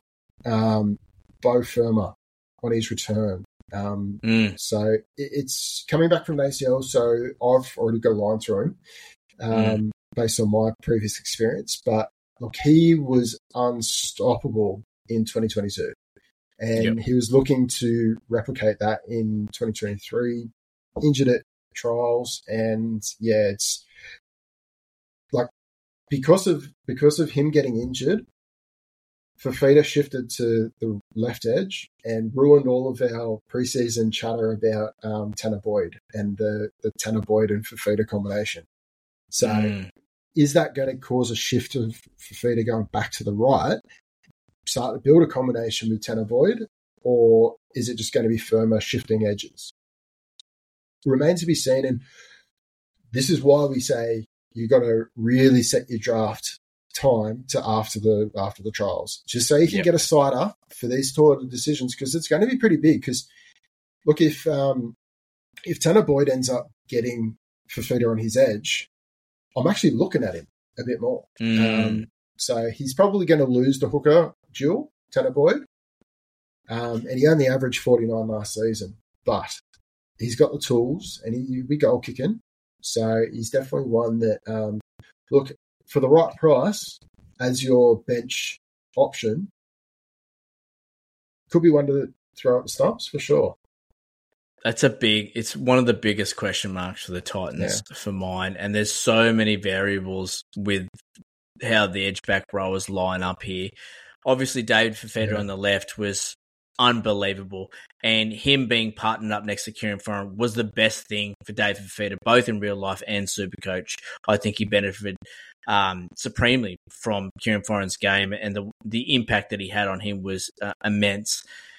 Now, does his move, if it happens, to the right edge, playing next to Tanner Boyd, is that better than him playing next to Foran? I'm not sure that it is. I don't know. I don't think it's Um, better for Fifita, but it will be obviously better for um, Boyd. Boyd. Um, and yeah, it's it's it's worrying because David Fifita, obviously, with the way that he's been playing, he's a firm top ten pick. Like you're looking at him, sort of pick seven, pick eight, around that sort of pick in Yeah. in the top ten. Uh, especially if you're um, if you're not playing in a captain's league, like that's a sexy as fuck pick. Titans left edge was one of the most dominant left edges in the comp, more dominant than the South Sydney Rabbitohs, which is saying something. Mm. So, yeah, that's a big question mark. The other one I want to throw at you, which is there's a few whispers going around that AJ Brimson might be moved to the centres to accommodate, um, Jayden Campbell. yes, at fullback. Yeah. I mean, I've heard, I've Which- heard similar, I've heard similar stories that Tanner Boyd gets fucked off and um, uh, Brimson comes into the halves. I've heard like a whole bunch of different incarnations of it. I mean, it, it makes it makes sense, um, but I mean, one of your best attacking weapons is AJ Brimson. Like, Mm. I just can't. It's almost like they're like, look, if we don't do something with Jayden now, he'll go to he'll go to another team Yeah. and we'll lose him. yeah, so we sure. need to get him in this time, this team somehow, just so that we can keep him. AJ Brimson, obviously, he's versatile as fuck. He can play Yeah. anywhere. Uh, I don't know how that affects his super coach output. I'd I rather him at Jo- fullback. Jojo's- obviously, he's not. Jojo Fifita's your man out, then, isn't he? Oh, for sure, for sure. I don't, but definitely, it, it's it. AJ Brimson stocks take a hit, and obviously Jayden Mm. Campbell's stocks go through the roof. Yeah. Um, Jayden Campbell as a super coach player in this Titans team is yum. He, Yum, like, yum, yum, yum, yum. When he gets when he gets minutes, absolutely. Um, Yep. When he's coming off the bench, I mean, he's a he's an absolute AE risk. So, yeah, it's um, there's a lot of things to see um, in these preseason games, and like Titans are one of the teams that I'm looking at very closely in the preseason. Um, Keep a fucking keen eye on them because Mhm. there's a lot of movement here. Cards need to fall where they need to. The dust needs to settle. even yeah, even the front row forward, even the front row forwards, like we don't know what the prop rotation is going to look like. Um, we don't know whether it is going to be Mofo and Palasia starting. We don't know whether they're going to throw a curveball and put Le- oh, is that Liu in there. Like there's there's a whole raft of things that could go.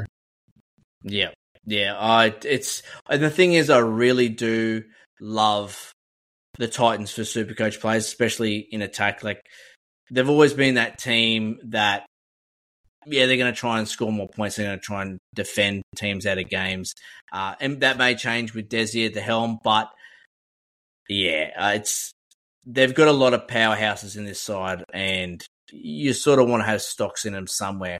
Mm. Brian Kelly, yum. AJ Brimson, yum. Um, like I said, Tanner Boyd's an interesting one late, late in draft. David Fifita, obviously. Tino Fa'asuamaleaui, get him, get him Oh. in. All about that. So, yeah, there's a few players here. Very interesting Supercoach team. That's Yeah. for sure. I mean, the, the- yeah, we, we've hit the nail on the head with the Fermor one as well. Like Mm. if Fermor stays fit, sixty-two to sixty-five average. If he stays fit. And Yeah. I don't know about you, but I'm not taking a risk. Yeah, it is that ACL rule of thumb. Just don't Mhm. touch him. Uh, Let him be somebody else's Someone, problem. someone, It's- someone else is going to either get the glory or they're going to feel the repercussions. So, yeah, I've already felt Yeah. that. All right, let's keep it rolling here. Sharks are next up for me. Um, Yeah. not not a lot doing for the ins and outs. They lose Connor Mm. Tracey. Uh, Wade Graham obviously retires, so not a lot there. So pretty much copy paste here for the Sharks coming into the 2024 season. You got Will Kennedy at the back, Katoa and Mulitalo on the wings, Jesse Ramien and Sifa Talakai in the centres, Tricky Trindall at 5'8", Nicho Hynes Oh, boy. Mmm, tricky. Love a bit of And then you've got Toby Rudolph, Braden Hamlin Uele as the bookends there. Break Mm. Blayke Brailey at nine, Teig Wilton, Briton Nikora in the edge back row spots, and Dal Finucane at lock. Uh, not a lot to say here about Nicho Hynes. He's one, two. It all comes down to your preference. Uh, we've seen Nicho Hynes beat out Nathan Cleary as far as averages go for the last two years. I can't push back on you if you want to take Nicho Hynes number one. It does look at first glance like the Sharks have a better strength of schedule. Uh, in And we, and the we, do in all we do know that they're flat track bullies. Exactly. In all final systems as well. Yeah. But then again, we're talking about the Prince of Penrith, who is the best player in the game at the moment. So Mm. either either one, I'm I'm happy with both. It's pretty much whoever gets your dick hardest out of those two, jump on them. Um, as Yeah. for the rest of these guys, interested, interested. Obviously, Briton Nikora had a fantastic season 2023. I think that Mhm. continues. He had a 70 average. I think he could replicate that again. the best the- line runner in the game. The combination that him and Nicho Hynes have at the moment, you know, that doesn't just disappear in one preseason. That's going to continue. Um, other Horrible, than horrible those ceiling, two, though. horrible ceiling. Just, just Yeah. Did not Yeah. score a single hundred last season. No, but I mean, who in the edgeback row spot does have those 100 plus games in him other than David Fifita? Oh, even even fucking um, Tino does. Mm, uh, Teig- oh, look, Teig- I've I even think seen Teig, Teig Wilton topped a, topped a ton once. I think potentially. even um even Ho- uh, Olakau'atu struggles to get above 100 Yeah, with his big true. try scoring games. Mm. So yeah, do I like Nikora? Nikora um, Sione Katoa just fell off the side of a fucking cliff. Oh, didn't he? What? Oh, Just and that scares me. I don't want any part of that. yeah. Um, Jesse Ramien has been slipping over the last Mm. three years. I'm not a big fan of that. I'm not a big fan of Sifa Talakai. I think he continues to be that block play, sucking defenders, and the guys outside him are going to to um cop the benefits. Yeah. I bet, yeah, just don't be an owner then. Yep. Um, Ronaldo Mulitalo, he's the guy. You know, he's going to be scoring the tries, I think. Mm. Um, and Will Kennedy's very interesting. Yeah, well, I mean, Will Kennedy's a real tough read for, for mine. Um, they do have a bit of, um, like, they do lose the utility option of Connor Tracey, but I know they make they make it back up with um, who have they got? Uh, one sec, I've got this other sheet. Recruitment. Well, they got McKin- we got scorecards. McInnes on the bench. Yeah, you got McInnes on the bench. Like McInnes, like he's going to be sharing time with um, Finucane, obviously. Mm-hmm. But they've got um, they got Kay Dykes, they got Carol Iro Mm. um, as young guns coming through. I mean, they're certainly going to be put, putting pressure on on Will Kennedy at times. Will Kennedy is proven performer though, so he loves that right right side sweep. I mean, they, they missed him when he was out last season. Um, but yeah, I think with Connor Tracey going, I think as soon as Iro and Dykes get an opportunity, I think it's going to be real interesting to see what happens there because both those Mm. boys can play. Holy fuck! Talking about shit ceilings, Will Kennedy, like Yeah, he, if he Yeah. gets four tries, he's lucky to get hundred. but he's like, al- he's also he- the, he's also a player that in the last couple of seasons he's had a couple of absolute dog shit scores Mm, wind down his average massive. mm. Um, but yeah, he's not. He's, if you're in a captain's league, he's definitely not the guy for you. Um, yeah, he's, he's another player that look. doesn't get to the tippity top of the, the ceiling scores because all of those points go to Hynes. Yeah, yeah, hundred percent. Honestly, there's not a lot else to talk to uh, in this team. Um, the Mulitalo, Nicho Yeah. Hynes, and Nikora for me, they're the big three. Yeah. I think but Um, like Blayke Brailey is like a meat and potatoes option. He's um he's shown a bit more attacking flair, which is great. We we we always knew that he had that from his um his Resi's games, but yeah, I really thought he'd go to the next level in 2023. Um, He showed- and I he watched showed- him showed- very he closely. he showed glimpses of it, but yeah, just hasn't, hasn't come to fruition. I think we've seen his peak, and it's that sort of Yeah. high 50s. Yeah. And so it's what you saw last year, you, you're going to see more of it. You, you, you know, he might get a 57, 58 average, maybe, Mm. but I don't think he's going to pip that 60. yeah, fair. Um, all right, bro. What do we got here? Last last team. Save the best for last too, because this Oh, is a yeah. really interesting one, bro. Let's get this into is the this Warriors. is one of the one of the more exciting teams. So a lot of a lot of leagues will be looking at the Warriors in particular because of the round twenty seven buy. So it means that through the season you're only dealing with two buys. So Mm. um, for round twenty six grand finals like us, that means a lot. Um, so they don't have a buy until round thirteen, and the second buy is round nineteen. So obviously straddling those two big buys. Outside of that, you've got them all season. Mm. Um, most of the guys are Kiwis, so they won't play Origin. So tick, tick, tick. Mhm. Um, they've Mhm. all got pretty decent strength of schedule, so tick, tick, tick. Um, Mhm. So they've had RTS come back. They've got CHT come back. They've just secured Kurt Capewell. And on the outer, they've got um, Josh Curran moving to the Dogs and Viliami um, Vailea moving across to the Cows. I mean, it's a huge uptick um, for their attacking threat. Massive, Yeah. massive. And look, running through the 1 to 13, we've got um, CNK, so Charnze Nicoll-Klokstad at um, the the Ferrari. Um, Marcelo Montoya and DWZ are your wingers. Um, RTS, so Tuivasa-Sheck and um, Adam Pompey, we've got as your centre three quarters. Luke Metcalf, I've got as the the five eight. Could be CHT by the time we um, Mhm. we go to team list, but yeah, I really want to be seeing a couple of um, trials games just to see how they do line up. SJ we won't see in the preseason, but um, he might play the, the last game. But yeah, he had an amazing output of two and two point six try involvements per game, which is just like phenomenal. It's like um, Cody Walker levels. Um, Addin Fonua-Blake and Mitchy Barnett are the two bookends, and look, I think they are fantastic options, um, both of them. Both with the uh, obviously AFB with a bit more um, upside. Wade Egan is a guy that I'm looking at. It. Um, he had his injury issues through the season, but at, at, the hooker spot, which has been fairly difficult, I think he has potential to hit the 60 for sure. And then we've got Kurt Capewell and Niukore as the edge back rowers. Could be could be Ford, don't know. Um, but I do think that the experience of Niukore probably gets in the nod. Capewell, he, he's just going to walk into the side. Straight in. Yep. Um, and then Tohu Harris as your lock. So it's a it, look for, from my Sexy side. team on paper, bro. Very sexy team. They are one of the few teams, well, the only team in the top four that I think has a better squad than they did last season.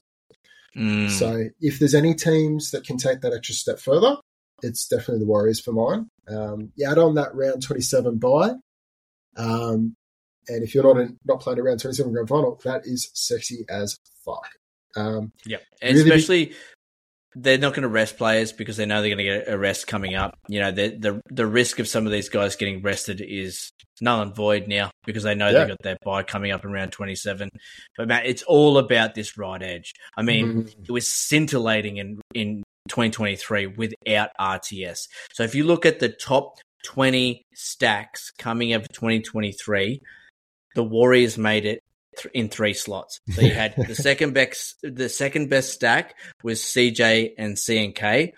um, and they were just amazing. They they both scored eighty together five times.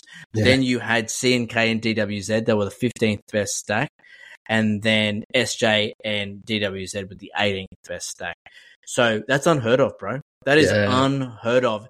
Add fucking RTS into this right edge, and I we were talking about the Panthers right edge and how we want stocks in it. I want stocks in this right edge too. I want to Take, stack. take, I want take, one take, stack. a, take a leaf out of the guru's book. That right edge could be anything.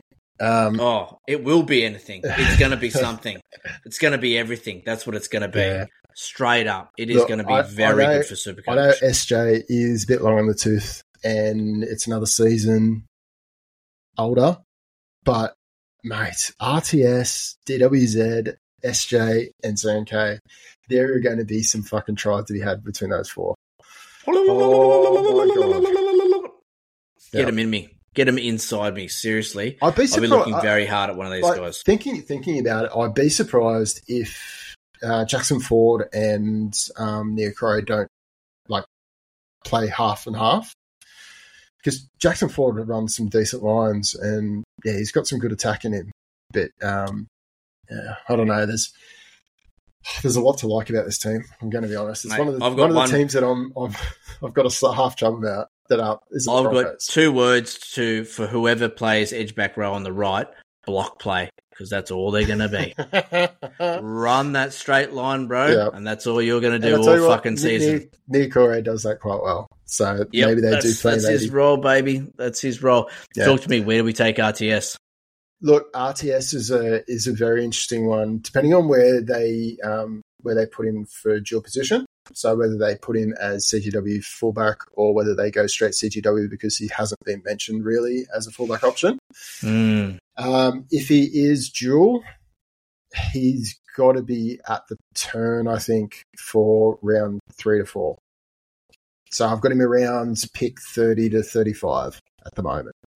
Um, easily, could easily go into the 20s. Um, but yeah, there's. If he if he ends up being just CTW, it probably pushes him to the back end around four for mine.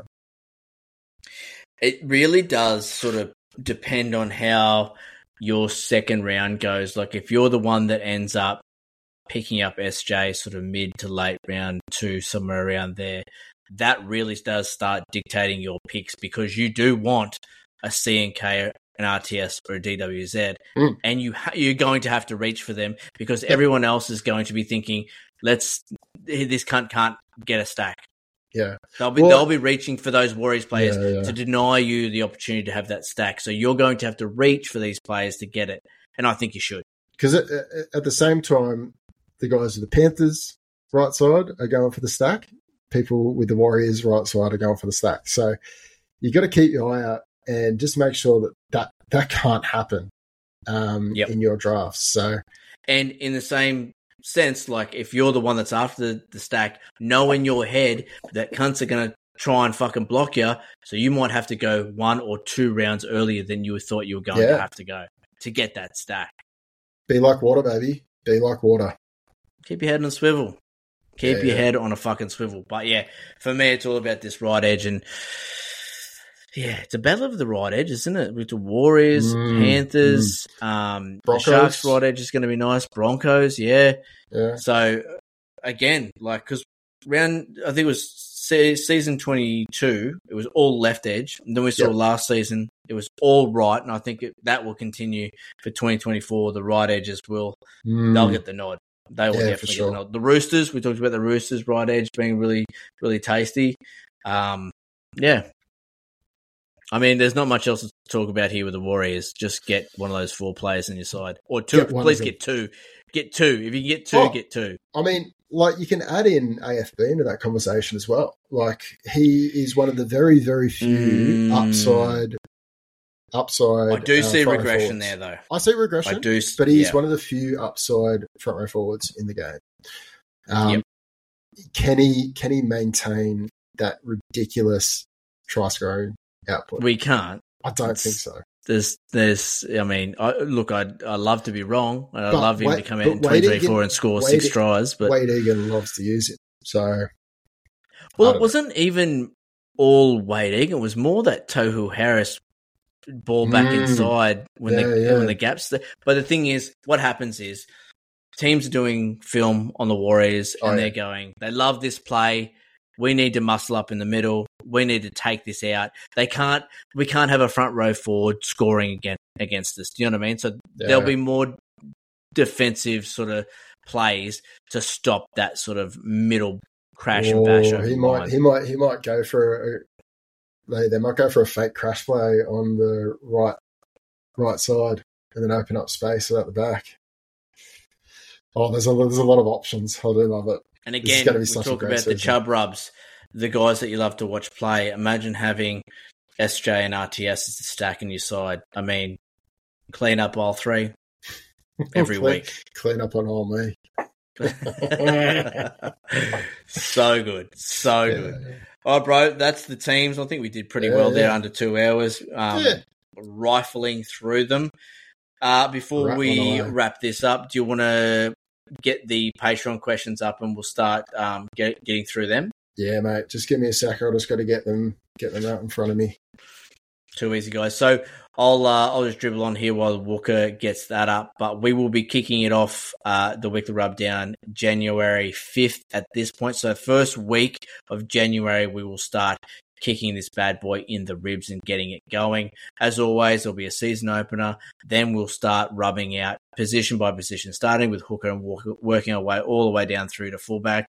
We'll have a podcast with Brian, the NRL physio. We will have a strength of schedule podcast this year. We will just be focusing on the finals. So the three final systems will just be fo- focusing on the finals because it's uh, it is a lot for us to go through talking about all of the strength of schedules. You guys know that it's all available on uh, on our Patreon, so you can go on there, you can see it in black and white, you can do your own study. But we will be focusing on the finals, and that'll tie in nicely to how we are approaching our top thirty picks. So the first three rounds of our drafts, because as we keep saying, uh, big dig plays, your first three picks need to be heavily weighted in terms of strength of schedule in your final. So we'll be covering that. We'll also have a couple of pod- podcasts with the guru himself. Um, and we'll be trying to cram all this in be- before Walker becomes a dad because Yeah, Mrs. Walker right. is due sometime uh, uh, mid February. Valentine's So Day, mate. Valentine's, baby. Oh, Valentine's baby. So we'll be, we will be Bruce Lee. We'll be like water. We'll be flowing. We'll be keeping our head on a swivel, just watching. If if The Walker rub never has to, stops, mate. to- the rub never stops. that's it. If Walker has to go, has to go be a dad, I'll carry it. I'll be, be here on my Pat Malone. I'll try and get Guru on. I'll try and get guests guests on. If I can't do that, I'll just get the content out. And of course, the Patreon will keep chugging along as always. Won't skip a beat. So We'll we'll not already, skip we'll, a fucking we'll beat. already have done the study by then. We'll already have all, Yep. all the sheets ready, so it's all good. So, got the Yep. questions up. Excuse me.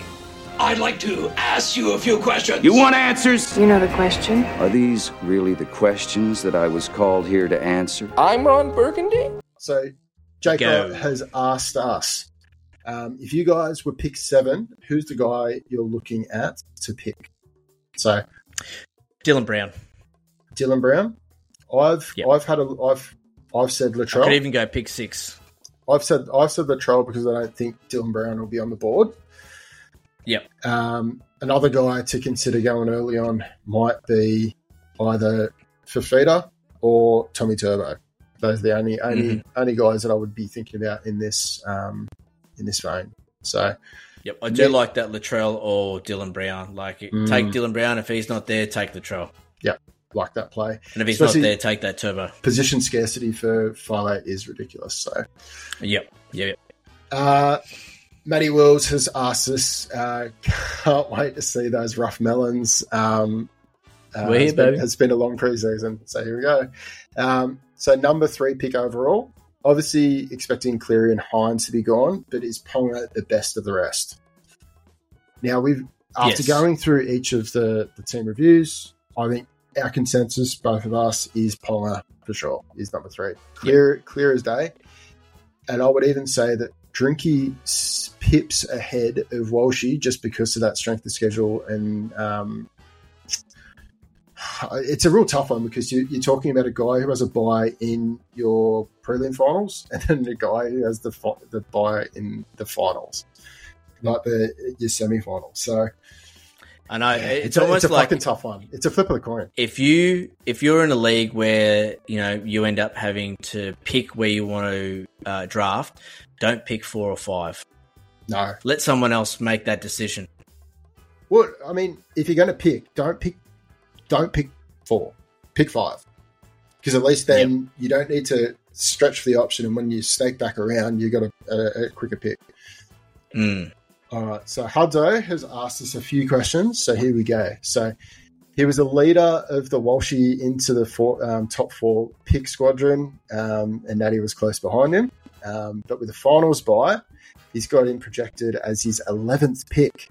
Um, wow, that's that's wild. Um, so anywhere after six to seven is fine with him, um, with the goal to let him um, let him go off the hot start and then try to shift him on. Um, fullback is not as scarce these days either, with a lot of high scoring players uh, in the fullback spot. Where do you lads rank him right now, and what of Drinky by the same token? So I think we kind of we kind of just covered that a little bit. Um, he's got him projected at eighth eighth spot. We've got him about I'd, I'd say five, pick five, just Yep. because of that real high ceiling potential. Um, wouldn't wouldn't um, yeah wouldn't really push back on Dillbags going even a bit higher. Um, but I mean, he if he can develop that, um, if he can develop that combo with Sean Lane, I mean, the sky's the limit with um, with Dillbags. What, what do you reckon, man? Yeah, no, I'm all over Reece Walsh. One, uh, I love to watch him play. I want him in my Supercoach side. I think he's going to make uh, my season more enjoyable if I have him in my side, if I draft Mm. him. And that's what it's about. That's what we're here. We're here to enjoy ourselves. We're here to uh, have a good laugh. And in our league, we do a lot of bets, and I can see Reece Walsh winning me a lot of bets throughout the season. So I Yeah. do like him. He's pretty much a, a solid pick five for me. And the reason I know that he's got that buy in round 24, but that doesn't land on a grand final. Um, so it's really only uh, most important for guys that have a grand final in round 25. Obviously, that's going to be a major Mm. semi to come, come in the grand final. That's a little bit of a kick in the dick. But if you've got a grand final in round 26 or 27, I think you can cover that. And I Yeah. think the the the the price that you'll pay of not having him in round 24 is worth it to have him for the entire season. And just, I will say, if you do draft Walshy high in the back of your mind, just say you're uh, around 26 grand final, you know you're not going to have him there for round 24. Get a contingency plan in place for, during your draft. Yeah, have a have a solid bench option so you can either cycle them in just as an AE or yeah, just just a workaround. So have have a couple of dual players or something like that. Hutto's also said that um, he'd take Munster before both Drinky and Walsh. Um, so I, don't I don't agree with that just because Get out of of the your height. fucking Just- spaceship, Hudso. Jesus. All right. So Hud- Hudzo's asked, uh, asked another one. Um, would you guys consider getting some patrons on the show occasionally? Um, even a Patreon episode um, on here or on the Patreon, and um, and there for some junk time in the in the lead up to the season. Uh, love to hear people's stories of how they how they won or what they learned from last season. I'd also put my hand up um, to tell. I knew it was his story. coming. I knew there was an angle here. I knew there was tell, an angle. to tell his story and talk through some of the analysis he's he's been able to um, to look at, and he has actually dropped something on on uh, the Patreon Discord, and it's actually pretty pretty interesting. So I'll share it across with you, Natty, just in case you haven't seen it. But mate, it's he goes into some detail. So he's done a lot of the heavy lifting, like like we do. So very very interesting gear. And if you're a member of the Patreon, dip in, have a look at the, um, the Discord. The link's in there um, to Hudzo's site. Just have a look, and yeah, it's some pretty good gear. Nice. And Yeah. that, that, that actually got the cogs turning for me Hmm. because I am a segment slut and I love to uh, introduce as many segments as possible. Yeah, well, that's true. Um, so that sort of, yeah, got the cogs turning as in the back end of the season when things start to sort of thin out, like content thins out. There's not as many people alive in leagues. Uh, we've already done all the heavy lifting. It's just getting on here and having a chat. I think it's a really good idea to have, you know, a Patreon episode. We could have categories. We could have, you know, your best comeback story of the year. You could have your best fuck up of the year. You could have your best waiver wire pickup. We could have a list of categories and get and just have a, a competition for Patreons that that you know win Yeah. those categories and have 'em- have them on the show and have a chat and have a laugh, have a drink, and talk about uh, how we went in Supercoach. I think it's a great idea. Yeah. All right. So get that'll get legs for sure. Uh, Mhm. next one from Hudzo is I think you should guys should include an auction draft strategy episode in the lead up to the season two. Um, he plays a competitive auction league and he's built a lot of his draft analysis out of our data and some of his own tools, like the stuff I was talking about before, to inform his auction plan. Um, there's a lot of strategy involved, and look, I've I've looked into it a little bit, and it's it, isn't something that we've had a lot of exposure to, and especially in Australia, it's it's always offline um, because there's not many things to um, to do. But yeah, if, more than he's he's offered to um, to flick flick it on to, to us and um, some of his analysis. So yeah, I'll be I'll be diving into that, having a bit of a chat too with um, uh, with uh, Don't hurt yourself, bro. no, no, no, no. I think Brian was either in an auction league or it was a, a full dynasty league. We'll have to have to touch base him on that. But if I'm honest, there, there hasn't been too many auction leagues in Supercoach that we've been exposed to. So more than happy to to learn. Who's this? Is this Hud? Is this Hudso? this, this is Hudso, yeah. This is this is how we're going to run this. Become a Patreon, get in the Discord. Hudso can be our auction draft specialist. Go and talk to him in the Discord. I'm sure Hudso will be up for it, and he'll give you all the tools you need um, to get amongst it. How's that Yeah. sound? I mean, so so far Delegate. That's that's what a good leader does, mate. Delegates.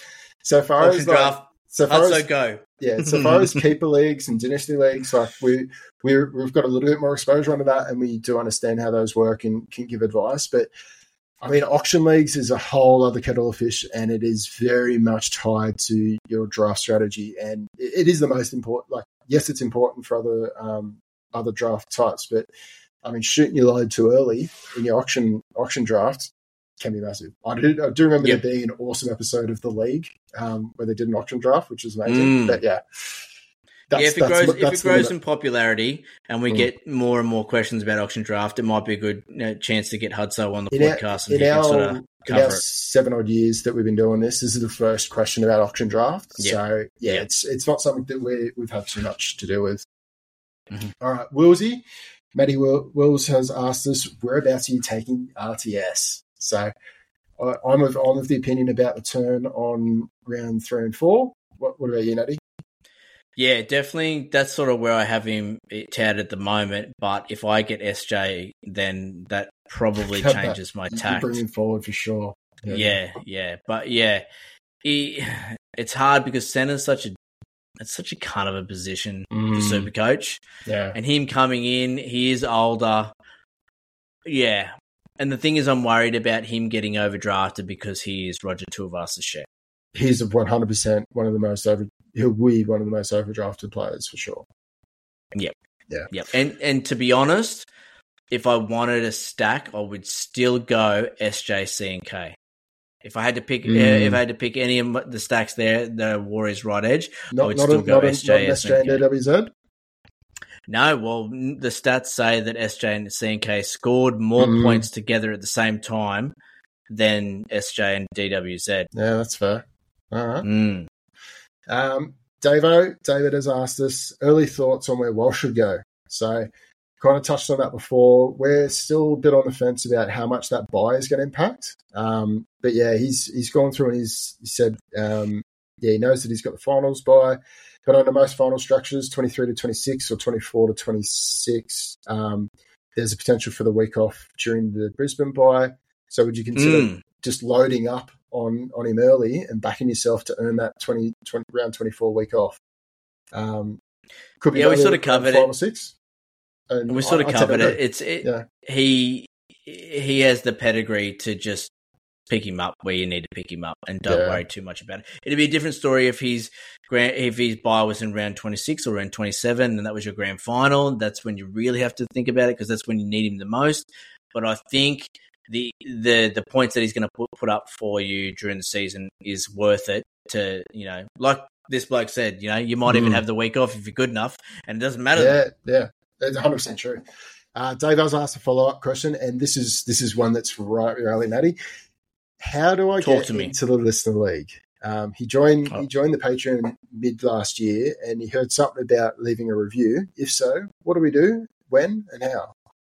You're halfway there, brother. You're a Patreon subscriber, so you're in with it. You have to be a subscriber. You have to be a tier two subscriber. Then you go over to Apple iTunes, uh, and then you find the weekly rubdown. Go to reviews, click the five stars, and then leave a review. But it's actually a sledge. So, and you'll know what I'm fucking talking about when you go in there and you read the hundred odd sledges that are on there. Some of them I don't think I don't think we've got a single belters. positive one on there. They're all absolute tearing shreds off us, which is awesome. Well, I th- I think our wives have got a couple on there in the early days. No, nothing about it. they're like, uh, oh, go. Yeah. Anyway, but get Yeah. on there, read the sledges that are on there. That's the kind of vibe that we want. And we pick our favorite eight. So we have a 10 man league. We have us, obviously, the rub, and we have uh, Rico, who puts up the beer for the competition. So there's two spots taken up. We pick our eight best sledges, and every rub down that we do throughout the preseason, I bring up a couple. We read them live. We get you get a live uh, reaction from them. It's one of my favorite parts of the whole preseason is the sledges that come Yeah. through. They really and the the guys that have been with us a long time and listened to us since the beginning really know how to cut us deep. And those are the ones I really love. And they're the, they're the head scratcher ones too. So I, I do Yep. like that. And look, we came to play last season. So we came home with a wet sail. We Mm. almost took it all the Yeah. way. Yep. But yeah. yeah. we're not here to fuck spiders. I'll tell you that much. exactly. We'll be going Or- again. Or, or fornicate with the arachnids. All right. Callum has asked us, uh, what number pick would you be wanting to aim for um, or uh, above in a 10 man snake draft? Seems to be a lot of elite guns falling down until even the eighth pick or so. Uh, it depends. Did he say if he's the captain or non-captain? Uh, I didn't say. I would I would assume That- captain's league. That makes a huge difference. Like if Mm. you're a captain's league, I want one. It's to be two. one. Or, it's to be one or two. I would personally Yep. be taking pick two because I don't want to have Yep. to make the decision, and I want to have a pick earlier for the re- return pick. Mm. Whereas if you're non-captains, there is a lot of merit picking at nine or ten.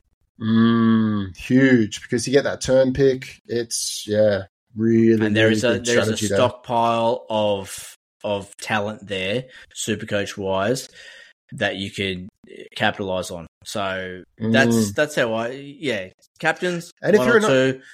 If you're a non-captain's league, you could go something like a Fifita into. I don't. Well, fuck if if Turbo falls that far. Bro, Feeder Turbo's going to be there. Harry Grant's going to be around there. Toto's going to be there. Marzu's going to be there. Yeah. Manu's going to be there. Munster's going to be there. Do you know what I mean? Like, there's a lot Yeah. of talent sitting there at that turn that you can get get into. But yeah, it's easy. Captains, Mm. you want Cleary or, or Nicho Hynes Yeah, for sure. because it's almost you're the one to beat.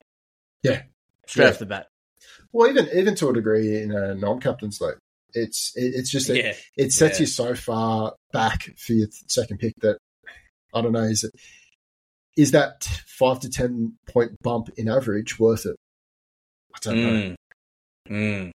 Mm. because you're waiting another what, six six or seven no seven or eight picks to your next pick extra than the Mm. next person. So yeah, um, that's that's it. That's all, mate. That, that's that's, That's all all the for the questions. question. Yeah, yeah. So Thanks, guys. Thanks for getting quickly. involved. Some really good questions. That last one was, Mm. uh, yeah, that was, It was a good. good head Get the juices flowing. Mm. Yeah. Doesn't matter for us because we just have an absolute ripper of a day on the piss doing challenges. So you, wherever you wherever you come is where you come, Strategy goes out the window by that stage. and that's and that's where you pick. I'm usually really hungover, so I don't even care. Yeah. Um, but uh, good times, really good times. I can't I- wait. I've, Start, I've, I'm I've- starting to really get. I have a feeling I'll be picking from um, pick twelve. yes, yes, you you very well may be, Yeah. but that's all right. That's all right. You get a you actually have a decent excuse, so we can't be angry. unlike everyone else. Yeah. I know, I know.